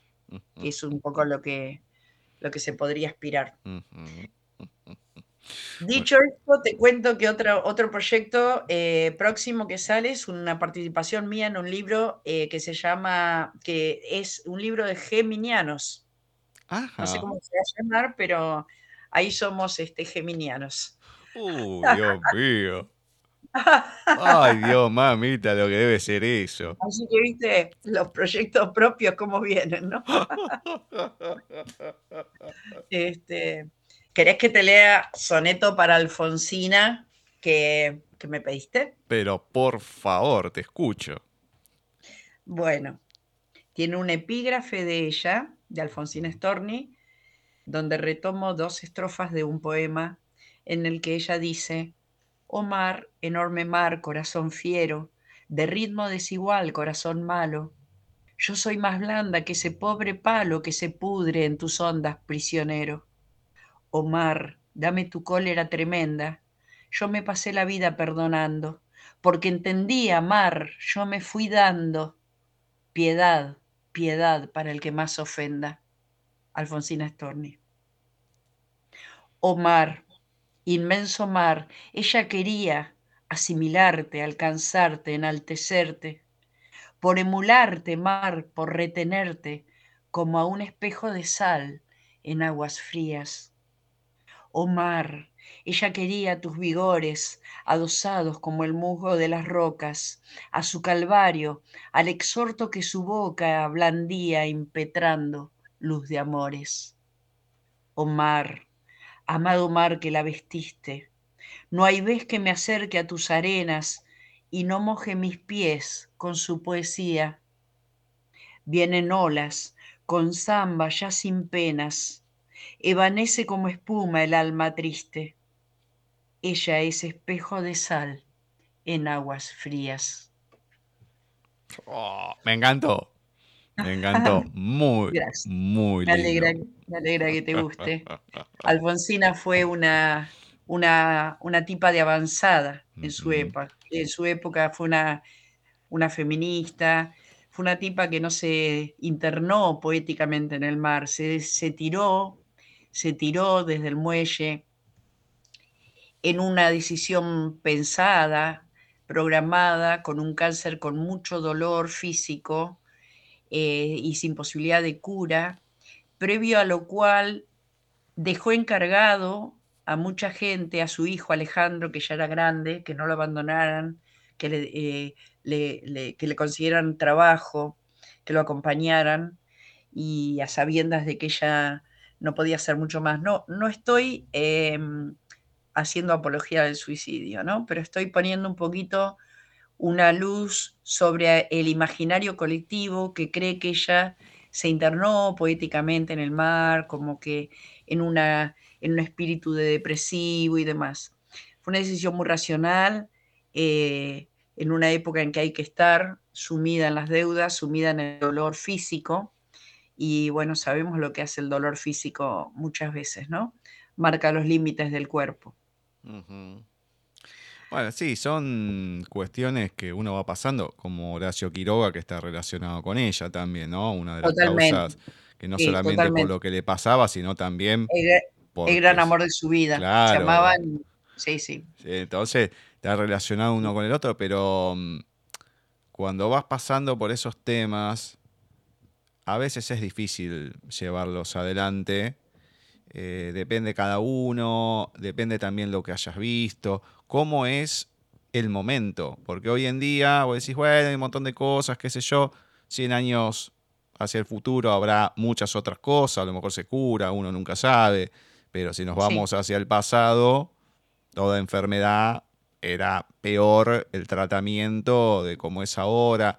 Entonces es, es, la época, es la situación, es lo que le va pasando a la persona cómo se va asumiendo en la enfermedad, en lo que vos estás diciendo, las deudas, todo. Entonces la cabeza... Una época que mm, eh, eh, eh, ella fue madre soltera, en una época en que eso no estaba aceptado, ni bien visto, ni nada. Y bueno, este, bueno, hay que lidiar con todo eso, ¿no? Sí, sí, sí. y ahora van con la otra, ¿no? Con Pizarnik, que mamita. Sí. Esa, esa escritora sí que tenía sus cuestiones también, ¿eh? con todo, más allá del suicidio, con el peso, con todas las cuestiones, es como que es, son, es una cosa tan paradójica que dos, las dos más grandes escritoras a lo mejor que tuvo, o una de las dos más grandes, Alfonsina con un poco más de preponderancia, pero todo lo que han pasado en su vida, todo el dolor y todo lo que pasaron. Claro, lo que pasa que... Eh, bueno, a ver, eh, eh, a veces hay muchos poetas que les agarra ese, ese llamado malditismo, ¿no? Eh, los poetas malditos. Sí. Y que donde, donde el tema del suicidio ha sido un poco una, una moneda de, posibilidad de curso. pero, pero bueno, a ver, Alejandra. Alejandra nació en el 36, igual que mi vieja. Mi hija hoy tiene 87 años. Es la edad que tendría Alejandra y podría estar viva. Los años que murió. Otra hubiera sido la obra poética de Alejandra con un buen tratamiento médico, psiquiátrico. Este, quizás no hubiéramos tenido semejante obra, eh, pero bueno, tal vez ella hubiera sido más feliz, ¿no? Eh, creo que el, tema de Alejandra nos, nos lleva a, a otra posibilidad que es la de hablar de los tratamientos de salud mental y la atención que hay que dedicar a la salud mental, eh, como cualquier otro órgano, ¿no? Que se puede enfermar. Hay, tenés un problema de hígado, hay medicación o tratamientos para el hígado.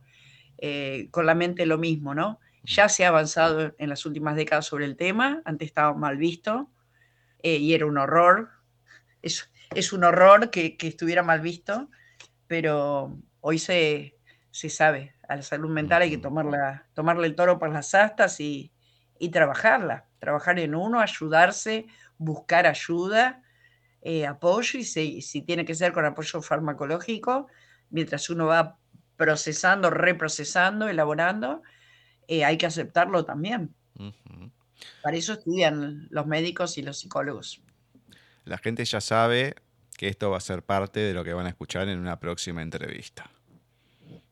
Porque vamos a estar hablando de eso. No, no, es un tema que queda bastante, así que cuando salga y todo, lo vamos a estar hablando. Eso no hay ninguna duda. A lo mejor, bueno, van saliendo distintas cosas y hacemos como hoy, hablamos de un tema, después saltamos a otro, pero eh, le aseguro a la gente que de este tema vamos a estar hablando.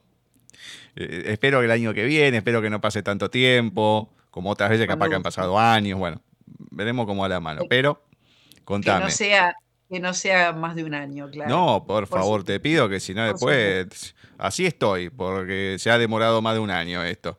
Así que, viste, si a lo mejor no se demoraba más de un año, viste, a lo mejor no me, no me enfermaba ni nada. Ese, eh, la, la dosis hay que tomarla a tiempo. En fin, Exacto. contame dónde se pueden conseguir los libros, como siempre, si es que se pueden conseguir en algún lugar, la gente tiene acceso, sea allá, sea acá, sea en cualquier lugar, dónde te escriben Sí. a vos, dónde te encuentran. En Buenos Aires, el libro Indagaciones está en LUA, Librería Universitaria Argentina, y acá en la librería de la universidad, que queda en Jujuy 1731, acá en Mar del Plata.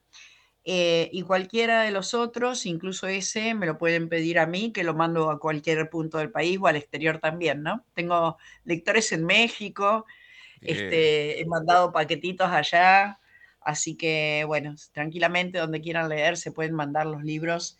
Eh, en el exterior sepan que, que el cambio está muy favorable para, Sí. para comprarlos eh, y aunque el costo es caro, el costo de envío es caro, costoso para, para enviar, eh, con el cambio tan favorable no les va a pesar nada. Así que Sí, desde, no, desde fuera del país nos pueden leer y puedo mandar. Este, tengo, tengo ejemplares de, de Doma India, tengo ejemplares de, mm, puedo tener de litopoesía, de rimas y algunos pocos que quedan.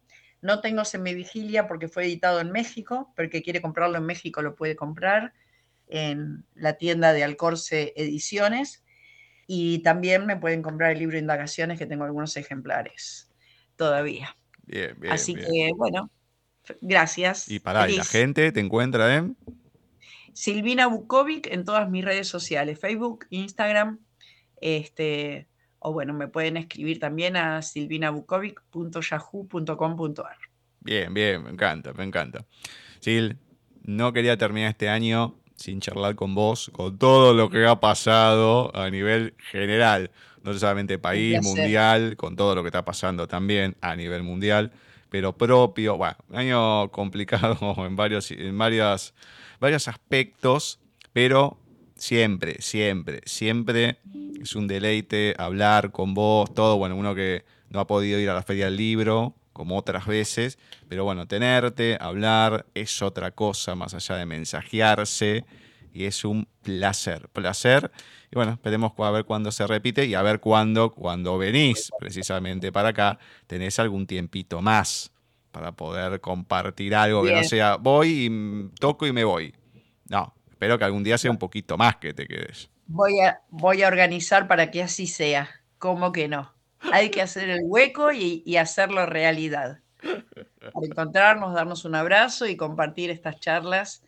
Y bueno, este, en lo que a la gente le sirva, encantada de la vida. Y si algo puedo dejar como mensaje, es que mm, estén atentos, atentas y seleccionen aquella información de la que beben, sea en lecturas o sea en, en- en- en el diario vivir, ¿no?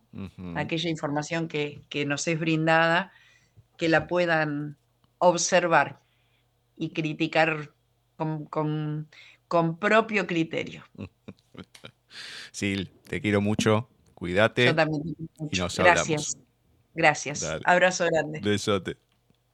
Así ha pasado por nuestra sección de entrevistas en paisaje literario, la última de noviembre, pero la anteúltima, porque ya próximo programa terminamos el ciclo, por lo menos del 2023. Silvina Bukovic. A mí me gusta decirle Bukovic, ya me acostumbré, pero ahí la tienen en esencia, lo que es, todo lo que transmite la charla que se ha dado larga, con diversos temas. Esto es lo lindo, lo lindo que tenemos con Sil, que sale un tema, que sale el otro, que charlamos. Un poco se da en otras entrevistas, pero acá con ella mucho, mucho más. La reciente licenciado en psicología, ya después de varios años que ha estudiado y todo, un logro no menor. Más allá de que empezó de grande y todo, pero en empezar, el terminar, la pasión por lo que ha estudiado, la pasión que ha transmitido hoy en la charla es única, única. Un amor en todo sentido, Sil, en lo que transmite, en lo que dice, en lo que escribe, en lo que se puede percibir como persona. Porque el hablar, el transmitir sus ideas, es importante para cualquier persona.